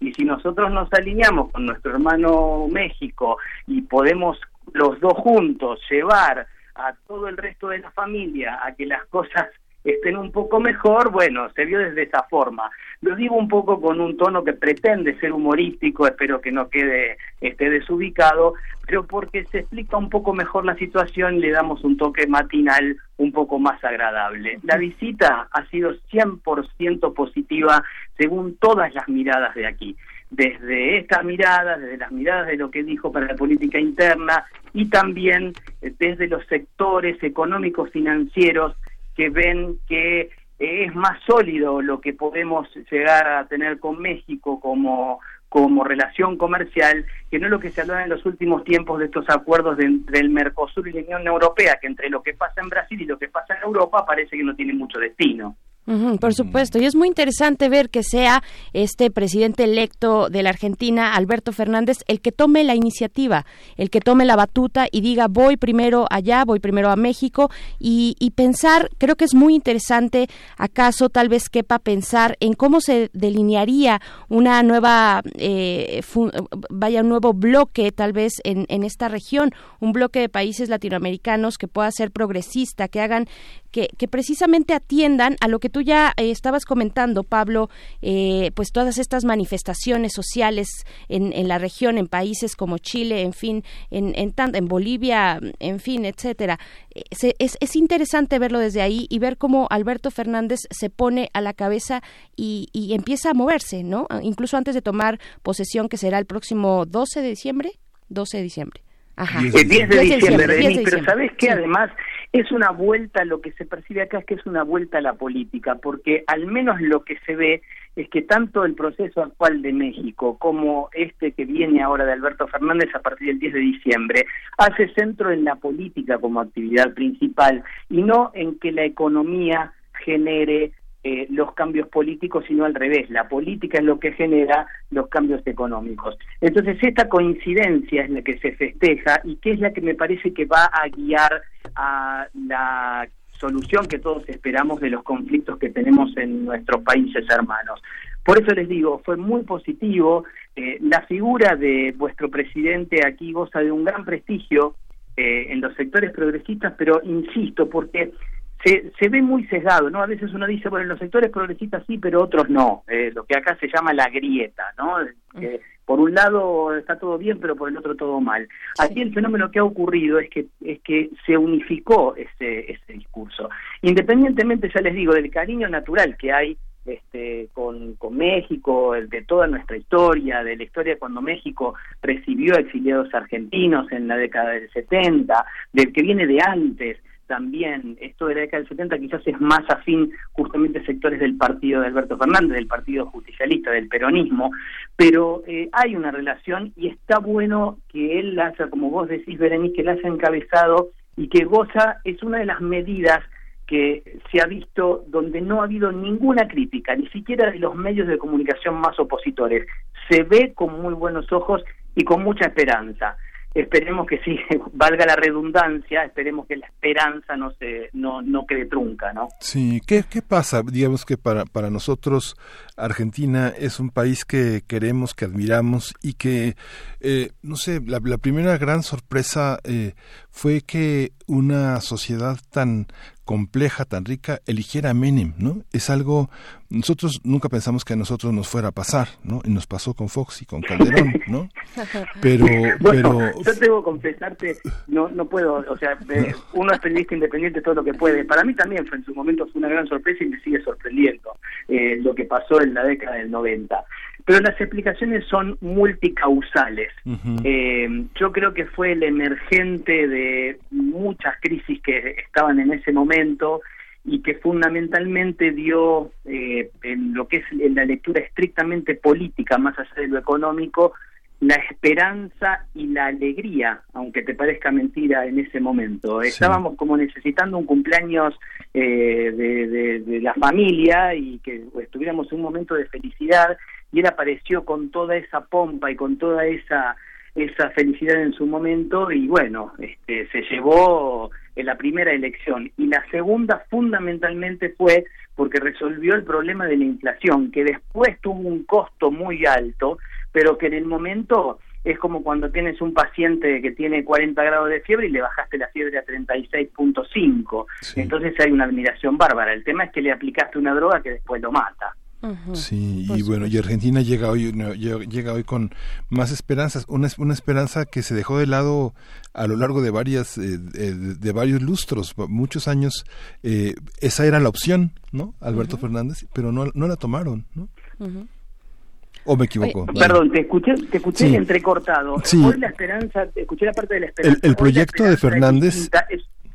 El proyecto de Fernández eh, fue muy, digamos que estaba ya presentido en la Argentina de hace por lo menos 15 años, pero se, se omitió y lo que, lo, lo que hizo fue que la derecha creciera en Argentina. No nos deja de sorprender tampoco a quienes vemos desde México la lucha de las mujeres, esta resistencia a las leyes sobre el aborto, ¿no? Sí, Sí, son un ejemplo. las mujeres en Argentina organizadas han sido un ejemplo y han movido todo lo que han podido a su paso desde Argentina hasta hasta México y más allá. De verdad, eso ojalá eh, se pueda seguir transmitiendo eh, porque han sido un ejemplo de verdad. Y si algo lo que si algo está pasando aquí en México tiene que ver mucho también como respuesta a lo que ocurrió en, en Argentina, a lo que sigue pasando por allá con este tema de la legalización de, de la interrupción del embarazo, ¿no? Es que la lucha de las mujeres aquí Miren, acá en este país las mujeres siempre nos han marcado el camino correcto y quien no lo ha visto eh, es realmente miope. Desde que San Martín cruzó los Andes para liberar a Chile y luego a Perú y fueron las damas mendocinas las que le, ayudaron en su campaña contribuyendo en 1817, pasando por las Madres de Plaza de Mayo eh, después de durante la dictadura y después de la dictadura, siguiendo ahora con el movimiento de mujeres, aquí siempre las mujeres nos han marcado el camino correcto. La potencia y la, como está de moda decir ahora, el empoderamiento de las mujeres en la Argentina es histórico y es impresionante. Realmente habría que consultar a un antropólogo eh, por qué sucede. Eh, yo no tengo la respuesta. Eh, pero sí que cuando aquí las mujeres toman el control de la situación, nos ponen en la senda correcta como sociedad. Claro. Pablo, eh, Pablo, estamos ya a punto de despedir esta entrevista, nos quedan dos minutos, pero quiero preguntarte, queremos preguntarte las expectativas, pues ya una vez que se da esta visita, se habla de cuestiones de intercambio económico, de cooperación económica importantes eh, eh, entre, entre nuestros países. ¿Qué decir? ¿Cuál es la expectativa que se queda para pensar, para reflexionar de aquí al 10 de diciembre que se tome posesión? Mira, ahí es un muy buen punto que tocaste, porque hay expectativas quizás demasiado altas. Eh, hay que tener mucho cuidado con esas expectativas y el mismo presidente electo lo ha dicho. Eh, hay buenas perspectivas, por supuesto, pero no tenemos que pasarnos de vuelta, no tenemos que pasarnos más allá de lo que realmente son, porque las expectativas son altísimas, la gente de, de, a pie, la gente de la calle está a lo mejor en una expectativa desmedida y cree que a partir del 11 de diciembre las cosas van a empezar a cambiar, o sea que 24 horas después de la asunción todo cambia y se vienen años durísimos donde va a haber que hacer un esfuerzo muy grande y es lo que está remarcando el presidente electo. Respecto a México, ya les digo, el tema de volver a reencauzarnos políticamente, de volver a la familia, a los hermanos latinoamericanos, de ayudar al resto de la región, de volver a poner a la política como eje principal eh, de, de las decisiones internas y mucha esperanza también con el papel de México en sus inversiones, en sus grandes compañías tecnológicas, en todo lo que tenga que ver también con el intercambio cultural. Los sectores de la cultura se han despertado y se han, están con mucha expectativa con esta visita. Es un símbolo también, amigos, que el primer país, uno cuando sale electo el primer país donde va es un símbolo y ese símbolo ha repercutido muy bien. Esperemos que las expectativas sean realistas, que no caigamos en una ilusión más porque vivimos de ilusión y desencanto en los últimos años. Entonces esperemos que no se vuelva a repetir esto, que esta vez la realidad nos dé un baño, que nos diga realmente dónde estamos, que nos diga las perspectivas que tenemos, que son altísimas y muchas, pero que necesitan de realidad, de trabajo y de esfuerzo, no de ilusión solamente. Así es, de trabajo de todos y todas las argentinas, pues estaremos muy atentos, muy atentos a lo que ocurre por allá eh, y pues por supuesto con los mejores deseos de que esta región, de que esta región salga a flote, que demuestre lo que tiene, el trabajo cotidiano, eh, lo que se hace día a día y pues nos da mucho gusto eh, conversar contigo, Pablo Vallés. Te mandamos un fuerte abrazo. ¿Cuándo van a venir? Hasta pronto. ¿Cuándo vamos para ahí? Eh, ¿Cuándo vamos para allá? Ah, pues ojalá y pronto. El próximo año vamos a estar ahí seguro. seguro. Sí. Vamos a transmitir ahí desde, Buenos Aires. a, la, feria Internacional del Libro. ¿Qué tal? ¿Qué tal? En abril nos vemos allá. Bueno, por supuesto, los, los, estamos esperando. Así que este, ustedes eh, me lo vienen prometiendo hace mucho. ¿eh? No, pero en abril vamos a estar ahí transmitiendo desde la Feria del Libro. No, pues ahí está. Excelente, un abrazo enorme. Un abrazo para ti, Pablo. Ya está el mensaje también ahí para Benito Taibo, eh, que tome nota. Eh, estaría fantástico, la Por supuesto. bienvenido también, ¿eh? Claro que sí. Pablo, un abrazo. Pablo. Hasta pronto. Vamos a escuchar. Bien, nos vamos. Vamos a escuchar música. Nos vamos con música. Son las 8 con 57 minutos de este jueves 7 de noviembre que nos hablamos hace un rato para decir, eh, no, no es 4, no, ya sé que no es 4, se me fue por ahí, es jueves 7 de noviembre. Nos despedimos así de la radio Nicolaita Miguel Ángel, nos vamos con esto de Pink Floyd, que es de Gnome, el Nomo, así es, esta rolota para este jueves. Gracias Radio Nicolaita, nos encontramos con ustedes el día de mañana a las 8 de la mañana, vamos con música y después al corte.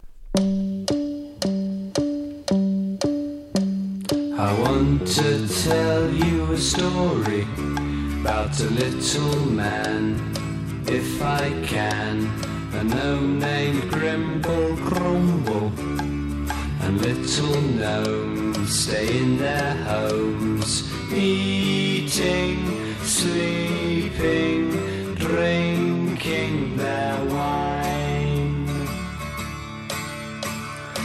wore a scarlet tunic, a blue-green hood, it looked quite good. He had a big adventure amidst the grass, fresh air at last, whining, dining, biding his time. And then one another way for gnomes to say.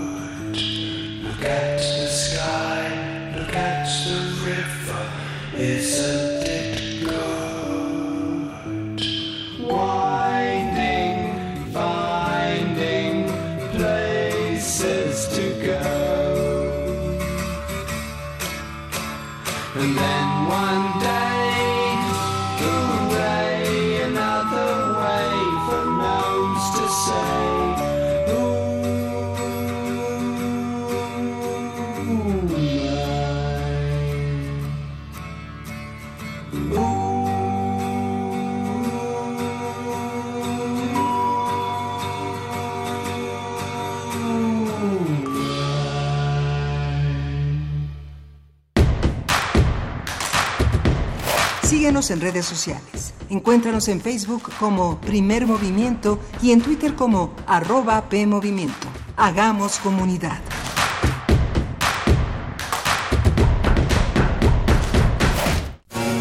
La educación, según mi punto de vista, es el derecho social por excelencia. ¿Son los derechos humanos compatibles con el neoliberalismo económico? Lo que se quiere es una fiscalía que persiga al Ejecutivo. La acción de inconstitucionalidad y la controversia de constitucionalidad son promovidas normalmente por actores políticos. Precisamente la manera de prevenir es fomentando la igualdad de género. Conocer y defender nuestros derechos es responsabilidad de cada uno. Las voces de los expertos se dan cita en donde la cultura de la legalidad es la meta de cada día. Derecho a debate, temporada, 3. Todos los martes a las 16 horas por el 96.1 de FM. Conduce Diego Guerrero. Te esperamos para continuar en la construcción del Estado de Derecho, porque en la cultura de la legalidad participamos todos. Radio UNAM, Experiencia Sonora. En 30 años, el mal manejo de los recursos naturales ha acabado con el 26% de nuestros bosques. Tan solo entre el 2010 y 2015, perdimos 91.000 hectáreas de bosques cada año. La ventaja es que ahora, con la nueva Ley General de Desarrollo Forestal Sustentable, se cuidarán mucho más y mejor nuestros bosques y selvas. Algunos beneficios son que se le pagará a los propietarios de los bosques para cuidarlos y conservarlos. ¿Y de quién creen que fue esta propuesta? Sí, del Partido Verde. Siempre hemos escuchado que hay que lavarse las manos antes de comer y después de ir al baño. Que ante una emergencia no corro, no grito y no empujo. Que la basura se separa. Que antes de entrar, deja salir. Que todos y todas tenemos los mismos derechos. Y también debemos saber que la prueba del VIH es gratuita, segura y confidencial. Solicítala en tu unidad de salud. Visita www.gov.mx diagonal Sencida. Sencida, Secretaría de Salud. Gobierno de México. Este programa es público, ajeno a cualquier partido político. Queda prohibido su uso para fines distintos a los establecidos en el programa. La psicología observa al ser humano, sus escenarios y comprende su diversidad. Adentrémonos en ella. Juntos hagamos conciencia, psicología y sociedad. Cuarta temporada. Un programa de análisis y reflexión con Berenice Camacho y los doctores Mariana Gutiérrez Lara, Jorge Álvarez Martínez y Laura Ramos Langurén. Todos los lunes a las 18 horas por el 96.1 de FM y su retransmisión los jueves a las 16 horas por el 860 de AM. O si lo prefieres, escucha el podcast en radiopodcast.unam.mx. Radio UNAM, Experiencia Sonora.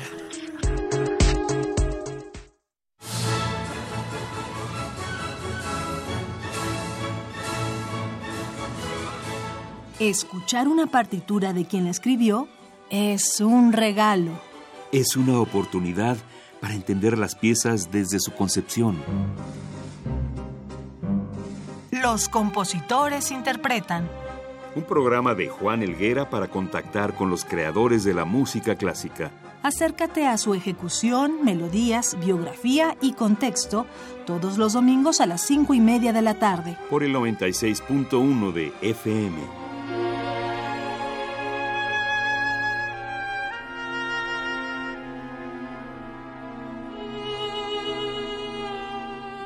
Radio UNAM, Experiencia Sonora.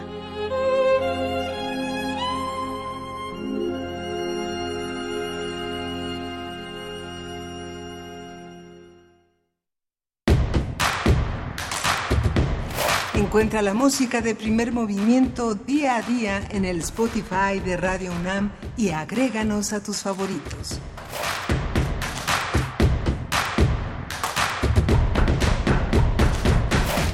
Hola, bienvenidos, bienvenidas. Estamos de vuelta en primer movimiento en este jueves 7 de noviembre, cuando son las 9 con 4 minutos de la mañana. Iniciamos nuestra tercera hora de transmisión totalmente en vivo a través del 96.1 de FM en Radio UNAM. Estamos en cabina. Miguel Ángel Quemain, ¿cómo estás? Hola, Berenice Camacho, buenos días. Buenos días a todos nuestros radioescuchas. Eh, eh, hemos tenido un programa eh, intenso, interesante, desde Chihuahua hasta pasando eh, por toda la, la, Latinoamérica, Argentina, ha sido en el comentario de Pablo Vallés una, una experiencia intensa e interesante.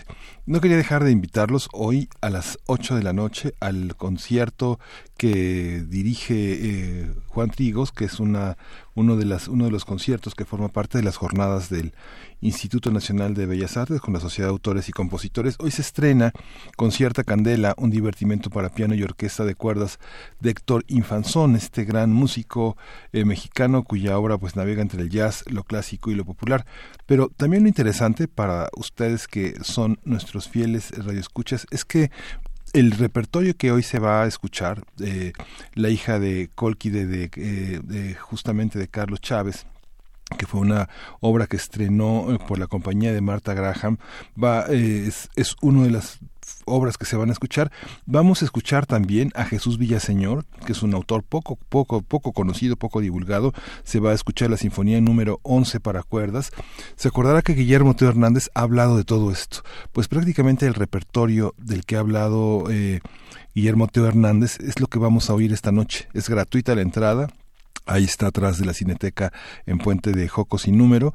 Vale la pena acercarse a esta noche de, de, música, de música nacionalista, pero de música contemporánea que justamente abre Infanzón, que, será pues el músico que escucharemos en la poesía necesaria. Así es, pues ahí está esta invitación a toda la comunidad de radioescuchas que eh, sintonizan las frecuencias universitarias. También invitarles a que puedan consultar la Gaceta de este día, del día de hoy. En su portada hace referencia y memoria y memoria a los 30 años sin el muro de Berlín estos 30 años que se cumplirán el próximo 9 de noviembre, el sábado, es el sábado, sí, eh, pues cuando aquellos que pudieron y tuvieron la fortuna de presenciarlo eh, en esos en menos de dos horas una gran multitud de berlineses pues se volcó sobre esa pared divisoria en la ciudad y la derrumbó. Pues bueno la Gaceta Universitaria le hace homenaje en su portada. La pueden encontrar en gaceta.unam.mx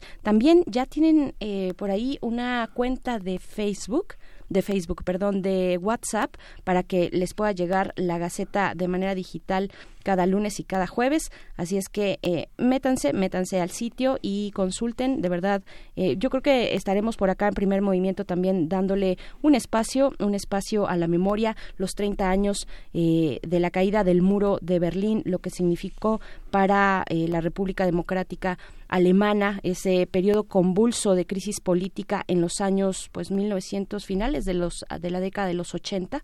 Entonces, bueno, vale la pena y acá nos acercaremos también, ¿no? Sí, hay una gran novela de Ian McEwan que se llama Los perros negros, que es la, la, toda la toda la historia de esa noche vivida desde dentro de la manifestación. Así es. Y bueno, también para quien por ahí preguntaba, bueno, el, en esta conversación que tuvimos muy temprano a primera hora eh, del programa sobre la legalización del cannabis, eh, ya está ahí un enlace, un enlace de la recomendación de este pues especie de pasquín eh, que, que nos compartía Jorge Herrera eh, de, la, de la red de RIA, del Instituto RIA, este de marihuana para principiantes. Está en nuestras redes sociales, no está roto el vínculo, ahí está ya eh, bien puesto para que ustedes lo puedan consultar si, si es de su agrado. Pues bueno, muchas, muchas gracias por escribirnos a nuestras redes sociales. Vamos ahora con la poesía necesaria y después la mesa de mundos posibles con el doctor Alberto Betancourt, como todos los jueves. Primer movimiento. Hacemos comunidad. Es hora de Poesía Necesaria. Hoy vamos a leer eh, la poesía de un poeta que este año se convierte en un cuarentón, que es Hernán Bravo Varela, y que ha publicado en Editorial Era la documentación de los procesos, un poemario durísimo, eh, eh, excitante, muy interesante. Lo vamos a acompañar eh, nada menos que con la música de Héctor Infanzón, es un concierto para violín y orquesta que podría escuchar completo si usted visita www.hectorinfanzon.com en la parte de sus composiciones. Es una página es una página de música eh, verdaderamente extraordinaria, interesantísima. Pero vamos a empezar con estos poemas que no tienen no tienen título, sino es una cadena de imágenes, imágenes muy fuertes donde el poeta se coloca frente a sí mismo y frente a su pasado, frente a un regreso imaginario a sus imágenes eh, primeras. Dice, una puerta está abierta o cerrada. Lo que sigue de ahí es una epifanía, la pregunta por la belleza en un reino muy cercano, la respuesta de un espejo de obsidiana. No sé a quién seguimos, pero damos vueltas como trompos que buscan la cuerda que los dejó girando. Esa es la forma en que nos hacemos atractivos. Los que nos daban asco ganan urgencia, oscuridad. Fuimos perdiendo el orden. Éramos más caras que sombras y nos sorprendió la nitidez de nuestro reflejo en las copas llenas. Dos o tres bailaron a solas, algunos más voltearon hacia la ventana, pero todos oímos la misma música de fondo cuando nos presentaron. Y si después supimos los nombres de nuestros vecinos de mesa, no fue por borrachos o supersticiosos. En cierto punto nuestra opinión era la misma. Nadie vomitó, pero imaginamos un congreso de bilis, de lava loca. Empezamos a cantar a coro, guturalmente, luego aplaudimos nuestro afán por desconocernos. Alguien que no era el anfitrión lavaba los platos cuando nos despedimos. Se sentaron en la sala, bebieron tequila, fumaron hasta llenar el cenicero. Después le ataron las manos con un cable, lo amordazaron con cinta canera y lo golpearon en la nuca con un objeto contundente. La necropsia reveló que había sido por asfixia, no por el golpe que lo había dejado en coma. La tapa de su ataúd permaneció levantada buena parte del velorio. Una costura le surcaba la frente como una pelota de béisbol en un lote baldío. Al verlo ahí, con la cara de cal, todos se preguntaban cómo haría la tierra para distinguirlo. Dos mellizos se besan, como frente a un espejo. Quieren atravesar las imágenes empañadas son una familia en su penúltima adolescencia, felices porque no trascenderán. De ahí que la culpa los engendre, que no puedan reflejarse.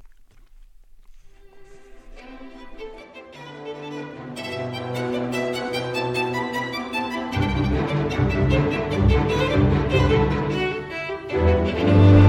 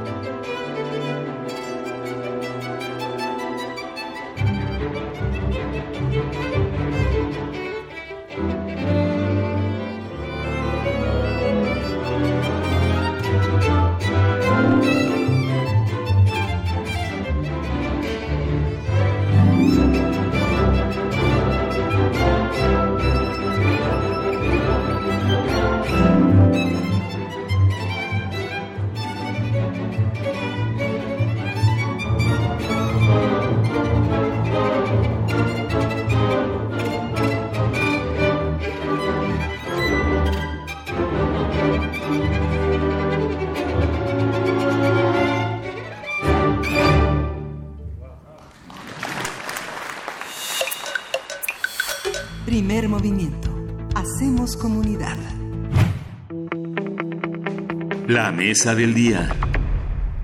Bien, y ustedes ya lo saben, como cada jueves tenemos la oportunidad de asomarnos a los mundos posibles que nos plantea el doctor Alberto Betancourt, profesor de la Facultad de Filosofía y Letras de esta universidad, coordinador del Observatorio del G20, también de allá de Filos. Y te saludamos con mucho gusto eh, a través de la línea telefónica, Alberto, querido, eh, deseándote, sabemos, con un buen paso en la recuperación. ¿Cómo estás? Berenice, muy buenos días, Miguel Ángel, amigos del auditorio. Es un gran gusto saludarlos. Aquí estamos, como siempre, tratando de compartir con ustedes eh, pues algunas reflexiones sobre lo que pasa en el país. Así es, y, agradecemos mucho ese esfuerzo. Eh, también la audiencia eh, te ha mandado sus buenos deseos, así es que, bueno, pues cuéntanos por favor este paradigma eh, o este esta confrontación entre dos paradigmas, el de la conservación neoliberal y el paradigma biocultural. Reflexiones en torno a este encuentro de Víctor Toledo y José Sarucán. Cuéntanos por favor. Sí, Berenice, muchas gracias. Pues en los últimos días ha habido una discusión pública muy importante, trascendental, en torno a la Comisión Nacional de Biodiversidad, la CONAVIO, una institución que juega un papel muy importante en el país y que todos queremos que persista, que, que haya CONAVIO para muchos años, pero también creo yo que por lo menos una parte del movimiento conservacionista pues quisiera que esa institución regularice su situación institucional porque en la actualidad entiendo que el hecho de que esté funcionando como un fideicomiso contraviene algunas de las eh, normas y de los lineamientos del nuevo gobierno. Y bueno pues existen muchas oportunidades de mejora de esa institución eh, básicamente la discusión se hizo más álgida en la opinión pública a partir de una carta que envió el doctor Jorge Soberón, quien señalaba, creo yo, que falazmente, que el, el nuevo secretario de Medio Ambiente y Ecología, el doctor Víctor Manuel Toledo, pues básicamente estaba intentando desaparecer la Conavio. Él mismo en su redacción señala que es un decir, porque en realidad lo que hace la propuesta del doctor Víctor Toledo, que ha discutido además con los propios funcionarios de la CONAVIO, no consiste de ninguna manera en intentar desaparecer la CONAVIO. Lo que intenta es evitar que deje de estar funcionando como una eh, un fideicomiso que es en parte privado y en parte público, porque eso implica eh, un carácter de opacidad de la institución y que muchos de los recursos de esa institución no puedan ser auditados públicamente.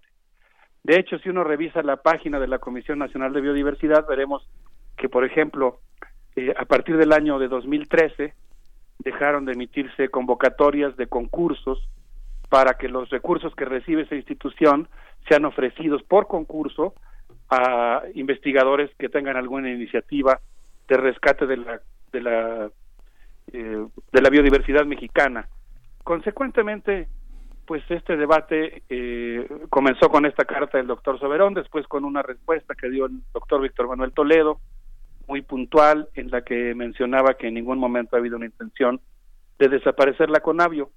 Yo quisiera hoy, Berenice Miguel Ángel, pues proponer un enfoque o un, un ámbito, digamos, que tiene que ver con la discusión en torno a Conavio, que va más allá de las disputas por el presupuesto, digamos, y que va más allá de la resistencia que están ofreciendo ciertos científicos que juegan un papel muy importante en la historia de la ciencia en México, pero que de alguna manera, desde mi punto de vista, pues habían gozado, digamos, de un papel eh, privilegiado que ahora pues será sometido a un mayor escrutinio público. Y el enfoque que yo quiero proponer es el del hecho de que esta discusión pública eh, básicamente tiene que ver con el enfrentamiento entre dos grandes paradigmas de la conservación ambiental.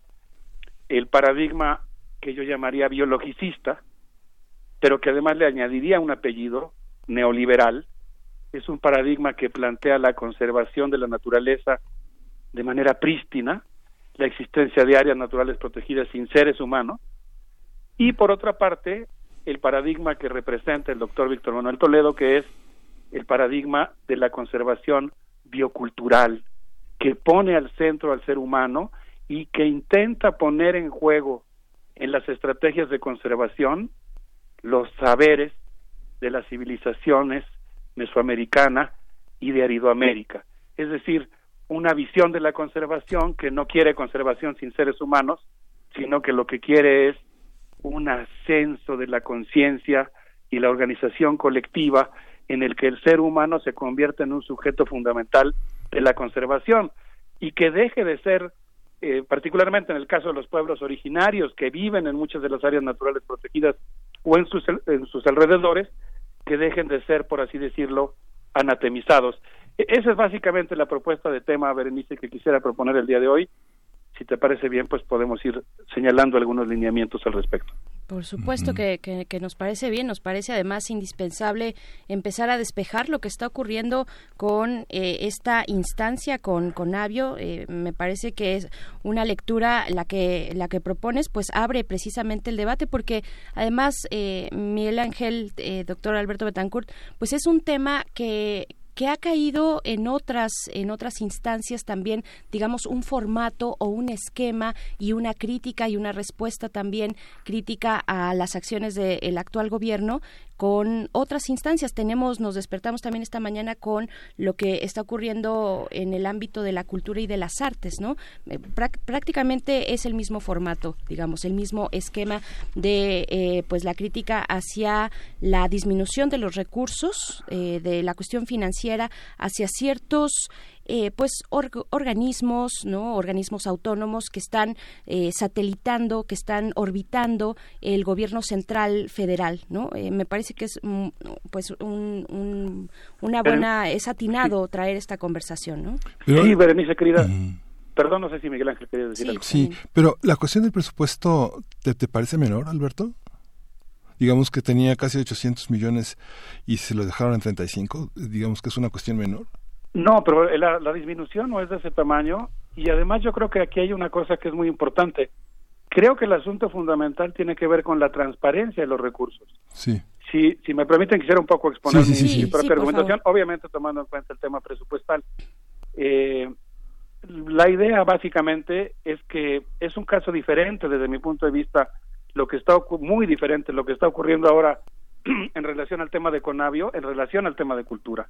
Lo que está ocurriendo en Conavio, desde mi punto de vista, es una confrontación entre un paradigma que yo insisto en llamar biologicista, eh, neoliberal, que ha sido encabezado por tres destacadísimos científicos mexicanos, obviamente, insisto, forman parte de la historia de la ciencia y de la conservación en México, la doctora Julia Carabias, el doctor José Sarucán y el doctor Jorge Soberón, como cabezas, digamos, de este paradigma que yo llamaría neoliberal, que ha promovido conceptos muy cuestionables desde el punto de vista científico, como son, por ejemplo, el concepto de capital natural, cuya asociación de palabras ya de suyo pues resulta un poco antinómica, no está bien sustentado y además pues plantea básicamente la conversión de la naturaleza en mercancía. Por otro lado, pues tenemos también el hecho de que este paradigma biologicista que pues parte del mito de la eh, naturaleza prístina, ha, ha, anatemizado a los pueblos originarios, ha creado mitos en torno a una supuesta destrucción que ellos provocan, en lugar de incorporarlos.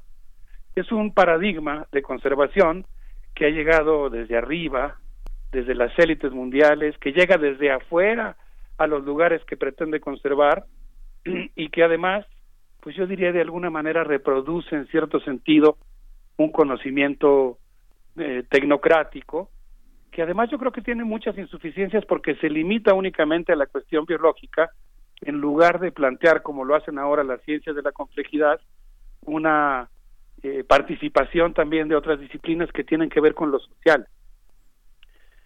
En ese contexto me parece que la propuesta que está desarrollando el doctor Víctor Manuel Toledo al frente de la Semarnat, pues es una propuesta que tiene que ver con algo que podríamos llamar una ecología humanista, la defensa de un paradigma biocultural, que básicamente tuve oportunidad de platicar con él el fin de semana, el sábado me hizo favor de concederme una larga entrevista, le hice una serie de preguntas y me parece que lo que él está planteando básicamente es que México es, podríamos decir, una civilización con una larga experiencia de más de nueve mil años en el manejo de una gran cantidad de ecosistemas, con muchos conocimientos acumulados y que el día de hoy pues es necesario superar una visión.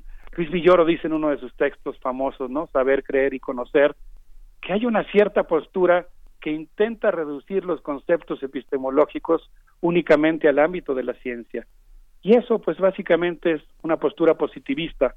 Y en contrapunto con eso, creo que de lo que se trata ahora es de apostar por el diálogo de saberes y por la constitución de una amplia alianza social que sea capaz de poner en juego distintos tipos de saberes, distintos tipos de actores sociales, de manera particularmente no exclusiva, por supuesto, por poner un ejemplo, a los, a los pueblos originarios. Y en ese sentido me parece que la idea de que los recursos de Conavio estén sometidos a escrutinio público como debe ocurrir en todas las instancias de la administración pública, que se recuperen ámbitos de la soberanía. Hay muchos proyectos que estaban en Conavio que eran financiados por la iniciativa privada, lo cual en algún sentido se presenta o puede llegar a ser una virtud, pero que en el caso concreto de Conavio implicaba que instituciones supranacionales como el Banco Mundial o la Agencia de Desarrollo Alemana o la Fundación Hewlett Packard se hicieran cargo en la práctica de establecer los criterios con los cuales debe practicarse la conservación mexicana, de tal manera que devolverle el carácter estrictamente público a una institución como esa significa desde mi punto de vista también pues recuperar eh, un ámbito de la soberanía mexicana y pues apostar por este nuevo paradigma. Obviamente yo entiendo que se trata de una polémica científica, creo que así es como debemos verlo, no es un absurdo de la 4T, en el caso particular de la Semarnat creo yo que se trata de una polémica científica como ocurre en muchos ámbitos de la ciencia entre un paradigma y otro. Sí, sí, es, es muy fuerte. Digamos, si uno revisa lo que Conavio colocó en el, en el, en el área de transparencia, pues sí, yo creo que hay muchísimas cosas que revisar como los, como lo señalas. Este, muchas de las, de los materiales que agencias internacionales eh, eh desarrollan para aumentar el patrimonio, no sé, de imágenes, de información, eh, el precio es muy alto a la larga, ¿no? Al final, este, muchas de las cosas van a quedar en sus manos y finalmente van a, van a, van a pulir nuestros, eh, van a pulir los espejos y nos los van a dar pulidos, pero, este, sí hay que discutir esta, esta dicotomía que planteas sobre el patrimonio para el país, ¿no? Sí, bueno, yo, yo pienso, por ejemplo, que pues yo yo apuesto por la vida colegiada en la, vida académica, en la vida científica. O sea, pienso, por ejemplo, que los recursos que recibe una institución que son destinados a la investigación deben de pasar por revisión por pares. Deben de pasar por concursos en los que los investigadores de distintas instituciones tengan la oportunidad de presentar proyectos y de acuerdo a su calidad dictaminados por un comité independiente, que eso es algo que ahí yo creo que hay mucho que hacer todavía en materia de Conavio, vuelvo a insistir, yo estoy hablando a favor de Conavio. Sí. Estoy hablando a favor, digamos, de que haya, pues vamos a decirlo así cortésmente, una especie de ensanchamiento del número de investigadores que están beneficiados por los presupuestos de una institución, independientemente de que se reconozca el papel que han jugado o las aportaciones que han hecho a la ciencia mexicana. Pero yo creo que nosotros necesitamos configurar un nuevo tipo de sujeto científico más colectivo, y sobre todo diría yo así, muy, recordando mucho lo que plantea Aventura de Sousa Santos, pues algo que esté más en el intersticio, en el limen entre las ciencias naturales y las ciencias sociales, que incorpore también a las humanidades al tema de la ecología, algo que yo creo de lo que adolece actualmente la visión que tiene la Conavio. por supuesto, yo, creo que sí, por supuesto, es muy interesante y vamos a estar platicando también, de hecho, el día de mañana al respecto eh, con la doctora Valeria Sousa, eh, que ha salido también muy crítica ante el tema, particularmente ahí sí, del financiamiento a la Conavio. Eh, yo creo que aquí una cuestión muy importante que nos traes es cómo poner en contraste los distintos paradigmas o paradigmas que se confrontan por su propia naturaleza, sin poner en riesgo proyectos que tal vez ya están en marcha, que no tal vez, sino que con seguridad están en marcha, que han costado, independientemente, eh, mm, sin, sin dejar fuera esta, este análisis sobre otros elementos externos, otros eh, poderes económicos fuertes que puedan dirigir eh, los contenidos de una instancia como la Conavio, pero sin ponerlos en riesgo, sin que cerrar la llave no signifique tampoco eh, destrozar los programas de, muchos académicos y académicas que han estado ahí al pie del cañón, ¿no? Sí, no, yo creo que lo que se está planteando actualmente es al revés. Es que Conavio vuelva a poner a concurso los recursos que tiene para que los investigadores puedan eh, participar, porque también eso forma parte de una revisión académica, estrictamente académica de la calidad y los productos de la investigación. Es algo que, insisto, no ha ocurrido desde 2013, que no se han puesto a concurso los recursos de la institución. Incluso, pues justamente para que uno pueda valorar las aportaciones que hacen las investigaciones, es necesario que pasen por ese pues proceso de transparencia. Qué rápido se nos va el tiempo. ¿Les parece si hacemos una breve pausa para escuchar la China sonidera y esto que se llama las velas encendidas y regresamos cuando regresamos me gustaría hacerles un comentario sobre el tema de del que estamos hablando actualmente. Por supuesto, vamos a escuchar y volvemos a los mundos posibles.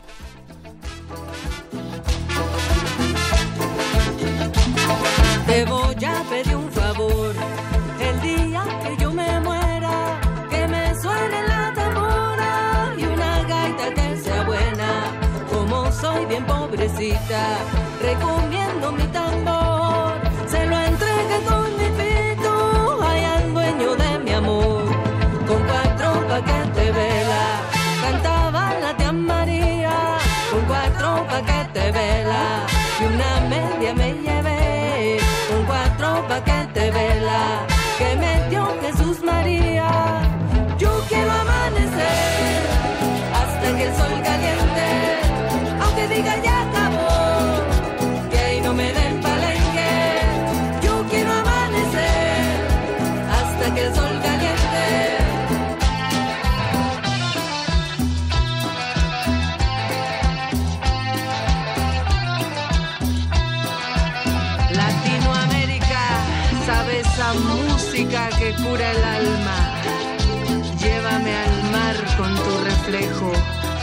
sabes a café y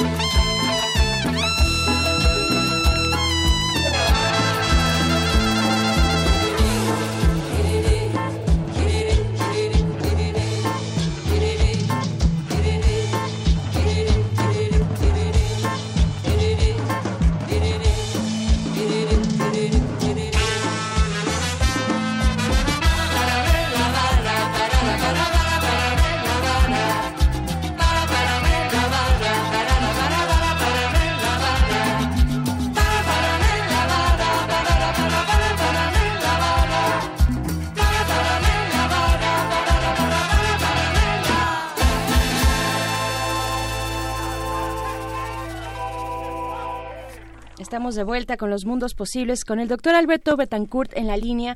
Eh, Alberto, estábamos eh, conversando fuera, fuera del aire acerca de los distintos perfiles que pueden existir en una instancia, perfiles académicos y profesionales en general eh, que puedan existir en una instancia como Conavio y que la hacen, la vuelven diversa y la vuelven compleja también, por supuesto, ¿no? Exacto, sí.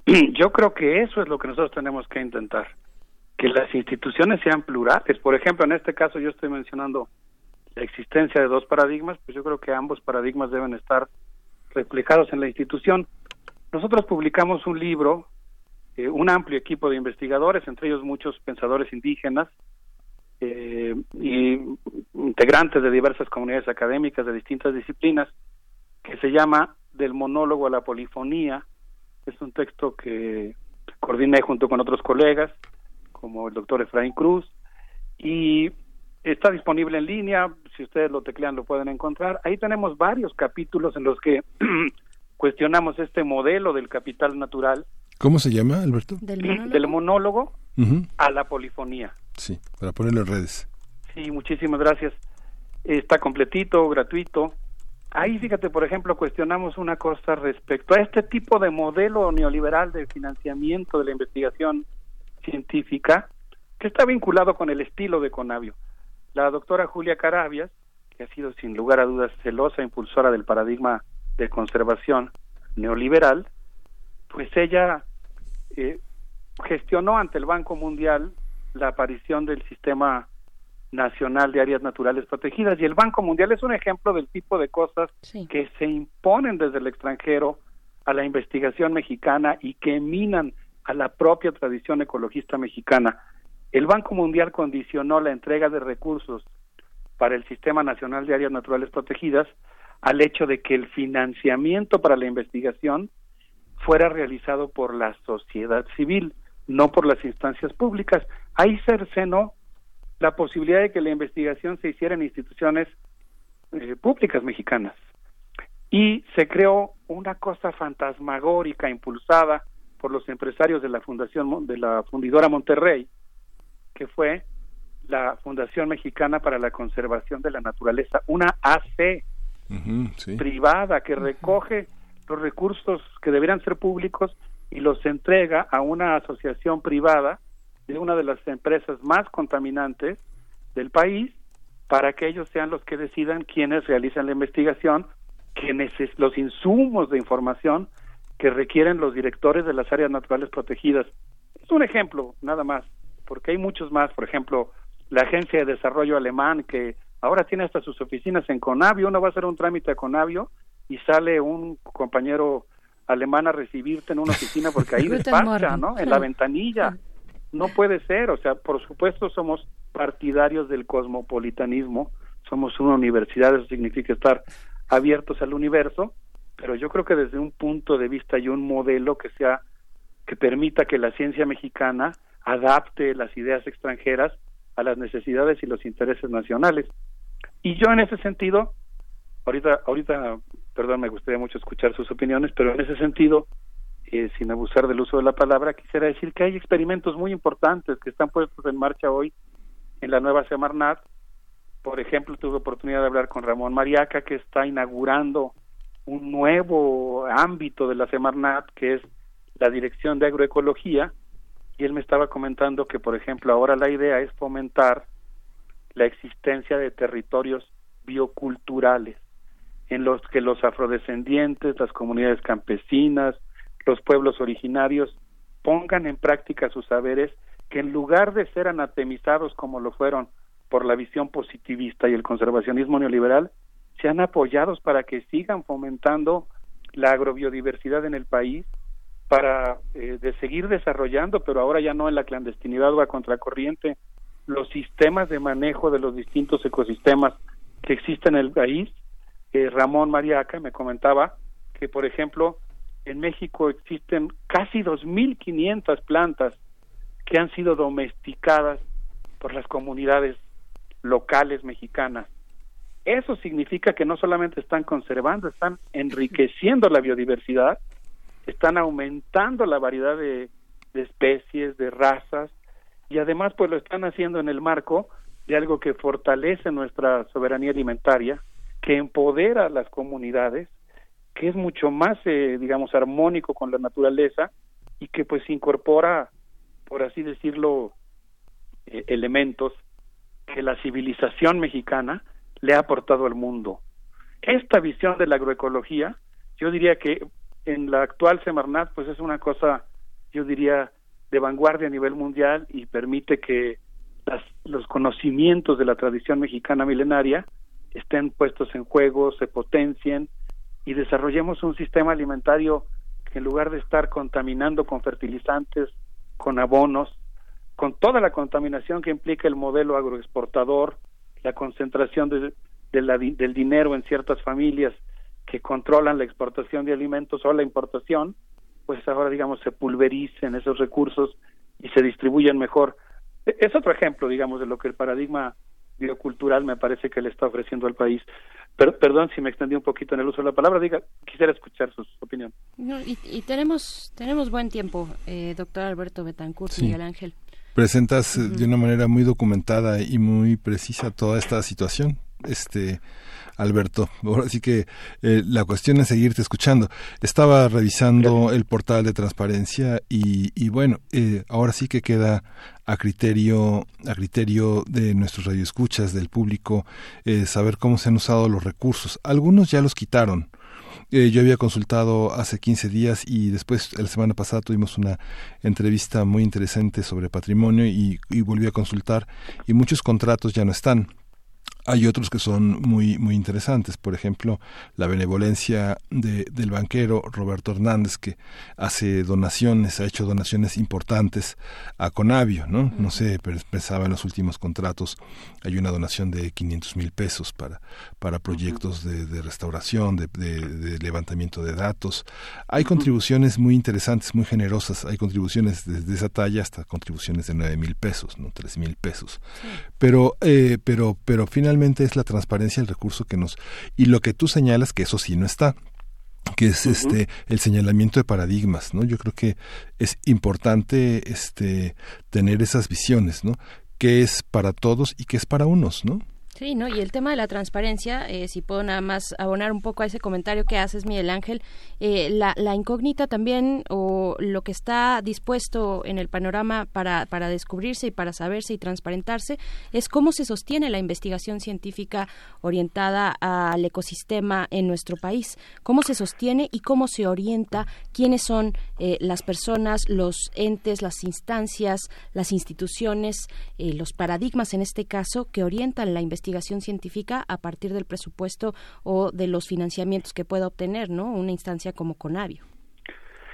Sí, yo, yo creo que, por ejemplo, un dato importante de buscar es cuándo se abrió la última convocatoria para proyectos de investigación. O sea, ¿hace cuánto tiempo que, que no se abre a concurso un proyecto de investigación? Y bueno, pues la CONAVIA ha seguido recibiendo recursos. Lo que pasa es que no han pasado por esas instancias mínimas de vida colegiada de, pues de, colectivos académicos entre pares que revisen tanto las propuestas que son aceptadas como los resultados de las investigaciones. Entonces yo pienso que sí, bueno, ustedes lo saben, yo soy absolutamente partidario del paradigma biocultural. Creo que a veces, eh, eh, pues el paradigma de conservación neoliberal que insiste mucho en, en que la conservación tiene que ser vista como un negocio de alguna manera, no, no digo ahorita para el enriquecimiento personal, pero de alguna manera liga al mundo de los negocios la conservación y se vuelve un mundo muy contradictorio porque entonces los, las empresas principales más contaminantes y destructoras del planeta financian la conservación y establecen los criterios de conservación. Y se vuelve una paradoja porque entonces pues son empresas que, que tienen modelos pues yo diría de ciencia colonial que no toman en cuenta la realidad mexicana y en el caso de la realidad mexicana, el sujeto o uno de los sujetos, no el único, porque es una amplia coalición afortunadamente que defiende el medio ambiente en México, pues está integrado también por algunos de los sectores, insisto, en los pueblos originarios, que son anatemizados por ese modelo tecnocrático. Ahora, eh, he destacado mucho la importancia que tiene el hecho de que el movimiento social haya, pues ahora digamos, entrado a, las, a la Secretaría de Medio Ambiente.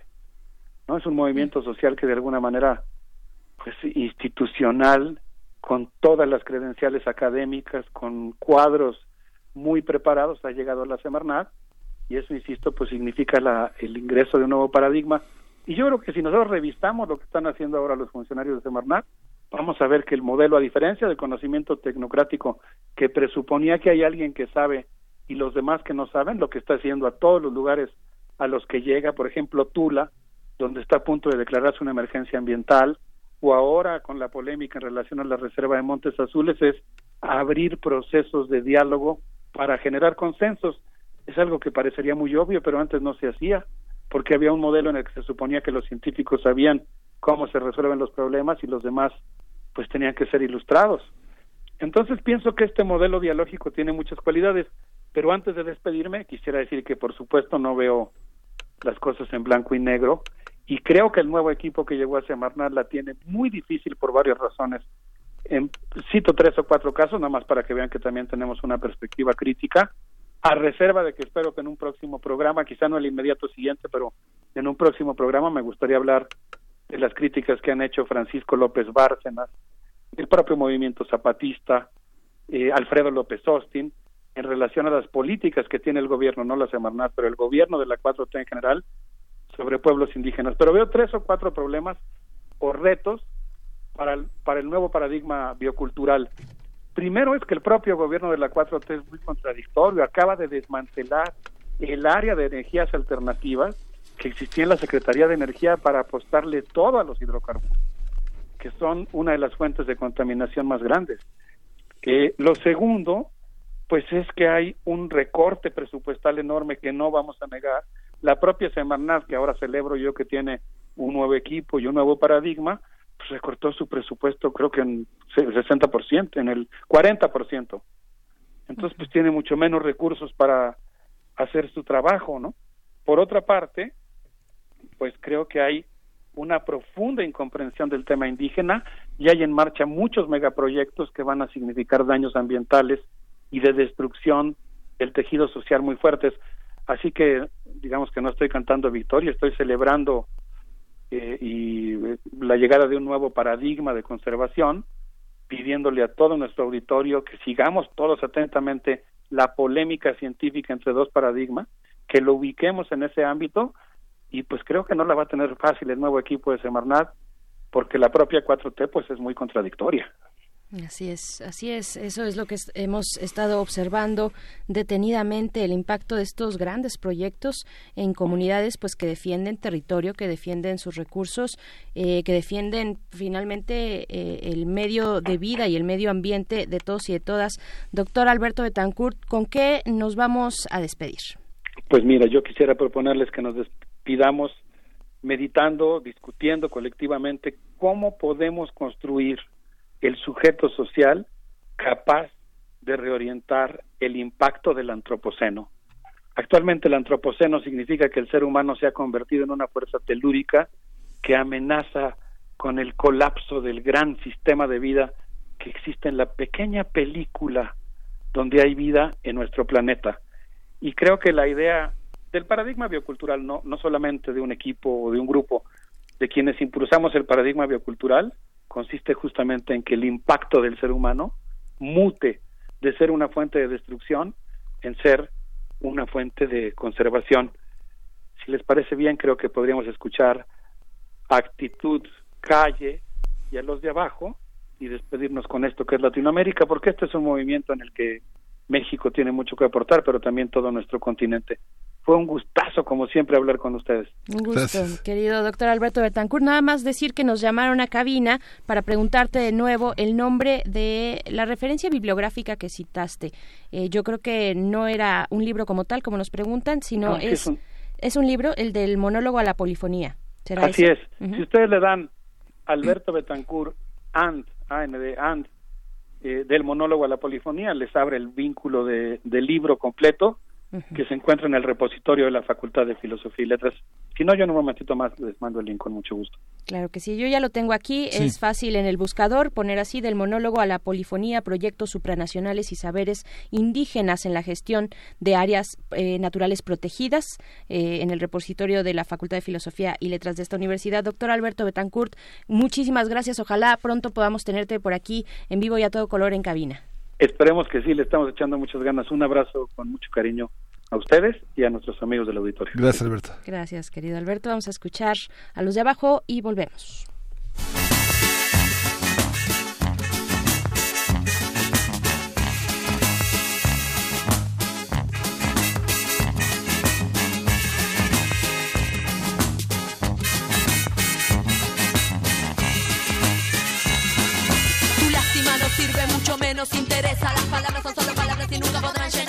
Vacío en la mesa. Que está famélica, anémica, la indiferencia sin decencia en su Y en las villas. No se trata de dar limosna, sino de dar vuelta a la tortilla. Tira la valla, sale a la calle, deja la silla. A la batalla como Pancho Villa. Guerra de guerrilla como el Che Guevara. O como el comandante Chávez en democracia. O como Morales, guerrero Aymara,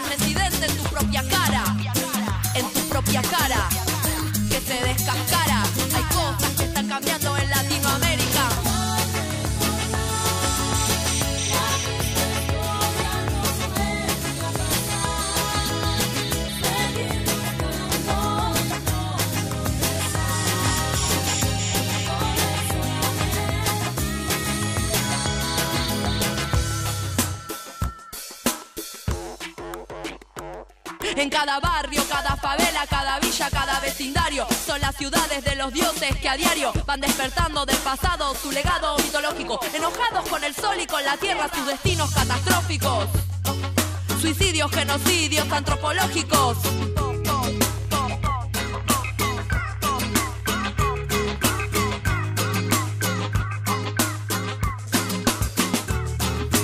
Por eso te vengo diciendo, cantando, rapeando, rimando, contando. Soy la Latinoamérica profunda y ancestral. Soy la Latinoamérica profunda y ancestral. Soy la Latinoamérica profunda y ancestral. Soy la Latinoamérica profunda y ancestral. Soy la Latinoamérica profunda y ancestral. Soy la Latinoamérica profunda y ancestral. Soy la Latinoamérica profunda, no te confundas.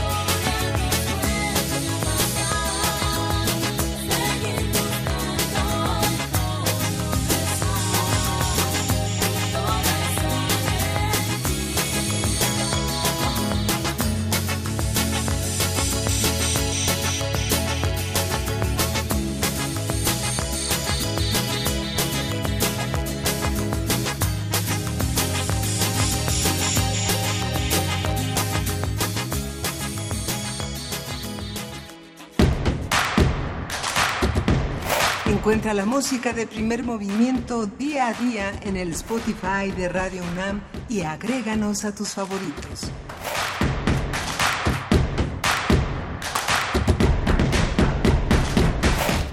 Bien, estamos de vuelta en primer movimiento, son las 9 de la mañana con 53 minutos y antes de despedirnos queremos eh, hacer mención de un evento solidario, un evento solidario con Chile, entre México y Chile, que tendrá lugar en el Colegio de San Ildefonso y para hablar al respecto se encuentra en la línea eh, el coordinador del Comité 68, Félix Hernández Gamundi. Eh, bienvenido, muy buenos días, Félix. Muy, muy buenos días. Cuéntenos, por favor, eh, en qué, eh, pues, cómo, cómo, entender este, eh, de qué se trata este pronunciamiento público que tendrá lugar esta tarde aquí en, allá en el Colegio de San Ildefonso. Bueno, en América del Sur están ocurriendo cosas muy y Chile está como en el ojo del huracán en este momento con millones de chilenos movilizados en contra del autoritarismo y es un movimiento principalmente centrado en los en las universidades el movimiento estudiantil eh, muy comprometido en este asunto en una situación donde el gobierno chileno ha respondido solamente con medidas represivas. El movimiento comenzó como un acto de protesta por el aumento en el costo del transporte concretamente del metro pero ha ampliado su horizonte y hoy están demandando una nueva constitución para el país porque viven en un modelo que genera desigualdad y pobreza para todos los chilenos. Los chilenos han sido muy solidarios con el pueblo mexicano, lo fueron en el movimiento estudiantil de 1968, de suerte que hoy, junto con otras organizaciones, la Fundación para la Democracia, Jóvenes ante la Emergencia Nacional, una coordinadora estudiantil universitaria y el Comité 68, eh, abrigados en la Universidad Nacional, estamos convocando a la solidaridad de los mexicanos con el pueblo chileno. De eso se trata el pronunciamiento, pero se trata de un acto político-cultural.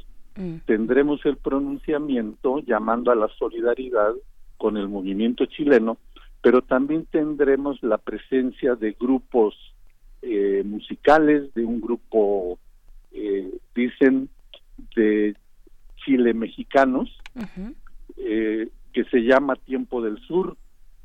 Estará eh, otro grupo que se deriva de un grupo musical que fue muy conocido en México, Juguete Rabioso, que dirige el hijo de un importante periodista argentino y estará Rumorosa, que es la hija de Amparo Ochoa. De suerte que la invitación está allí para que nos acompañen. El evento es en San Ildefonso, en el auditorio Simón Bolívar, simbólicamente. Además, simbólicamente, Chile despertó, México lo apoya, pronunciamiento político, la tarde de hoy jueves 7 de noviembre a las 6.30 de la tarde empezará este acto político, este pronunciamiento a favor de la comunidad y de la, de la comunidad en México y también de las y los chilenos que han despertado y, bueno, movido las calles de su país eh, y nos han dejado a todos impresionados con esa fuerza solidaria entre los jóvenes y entre todas las edades también ahí en Chile. Eh, esto es en Justo Sierra eh, número 16 en el centro histórico, ahí en el Colegio de San Ildefonso. Y pues agradecemos mucho Félix Hernández Gamundi este pues esta invitación, invitación a este acto que también será cultural. Muchísimas gracias. Muchísimas gracias a ustedes, muchas gracias a Radio UNAM por el espacio y reitero la invitación para que nos acompañen eh, allá en Chile lo que hay es inicialmente un movimiento universitario que ahora ha sido cobijado también por el movimiento sindical, el movimiento obrero de Chile. Tenemos que estar ahí presentes en la solidaridad con ellos. Así es, y, recuerda las viejas gestas. Cuauhtémoc Cárdenas recibiendo a Hortensia Bussi, viuda de Allende, a Gonzalo Corbalá, trabajando con todos los exiliados que nos han dado tanto los chilenos. Pues muchísimas gracias, Félix.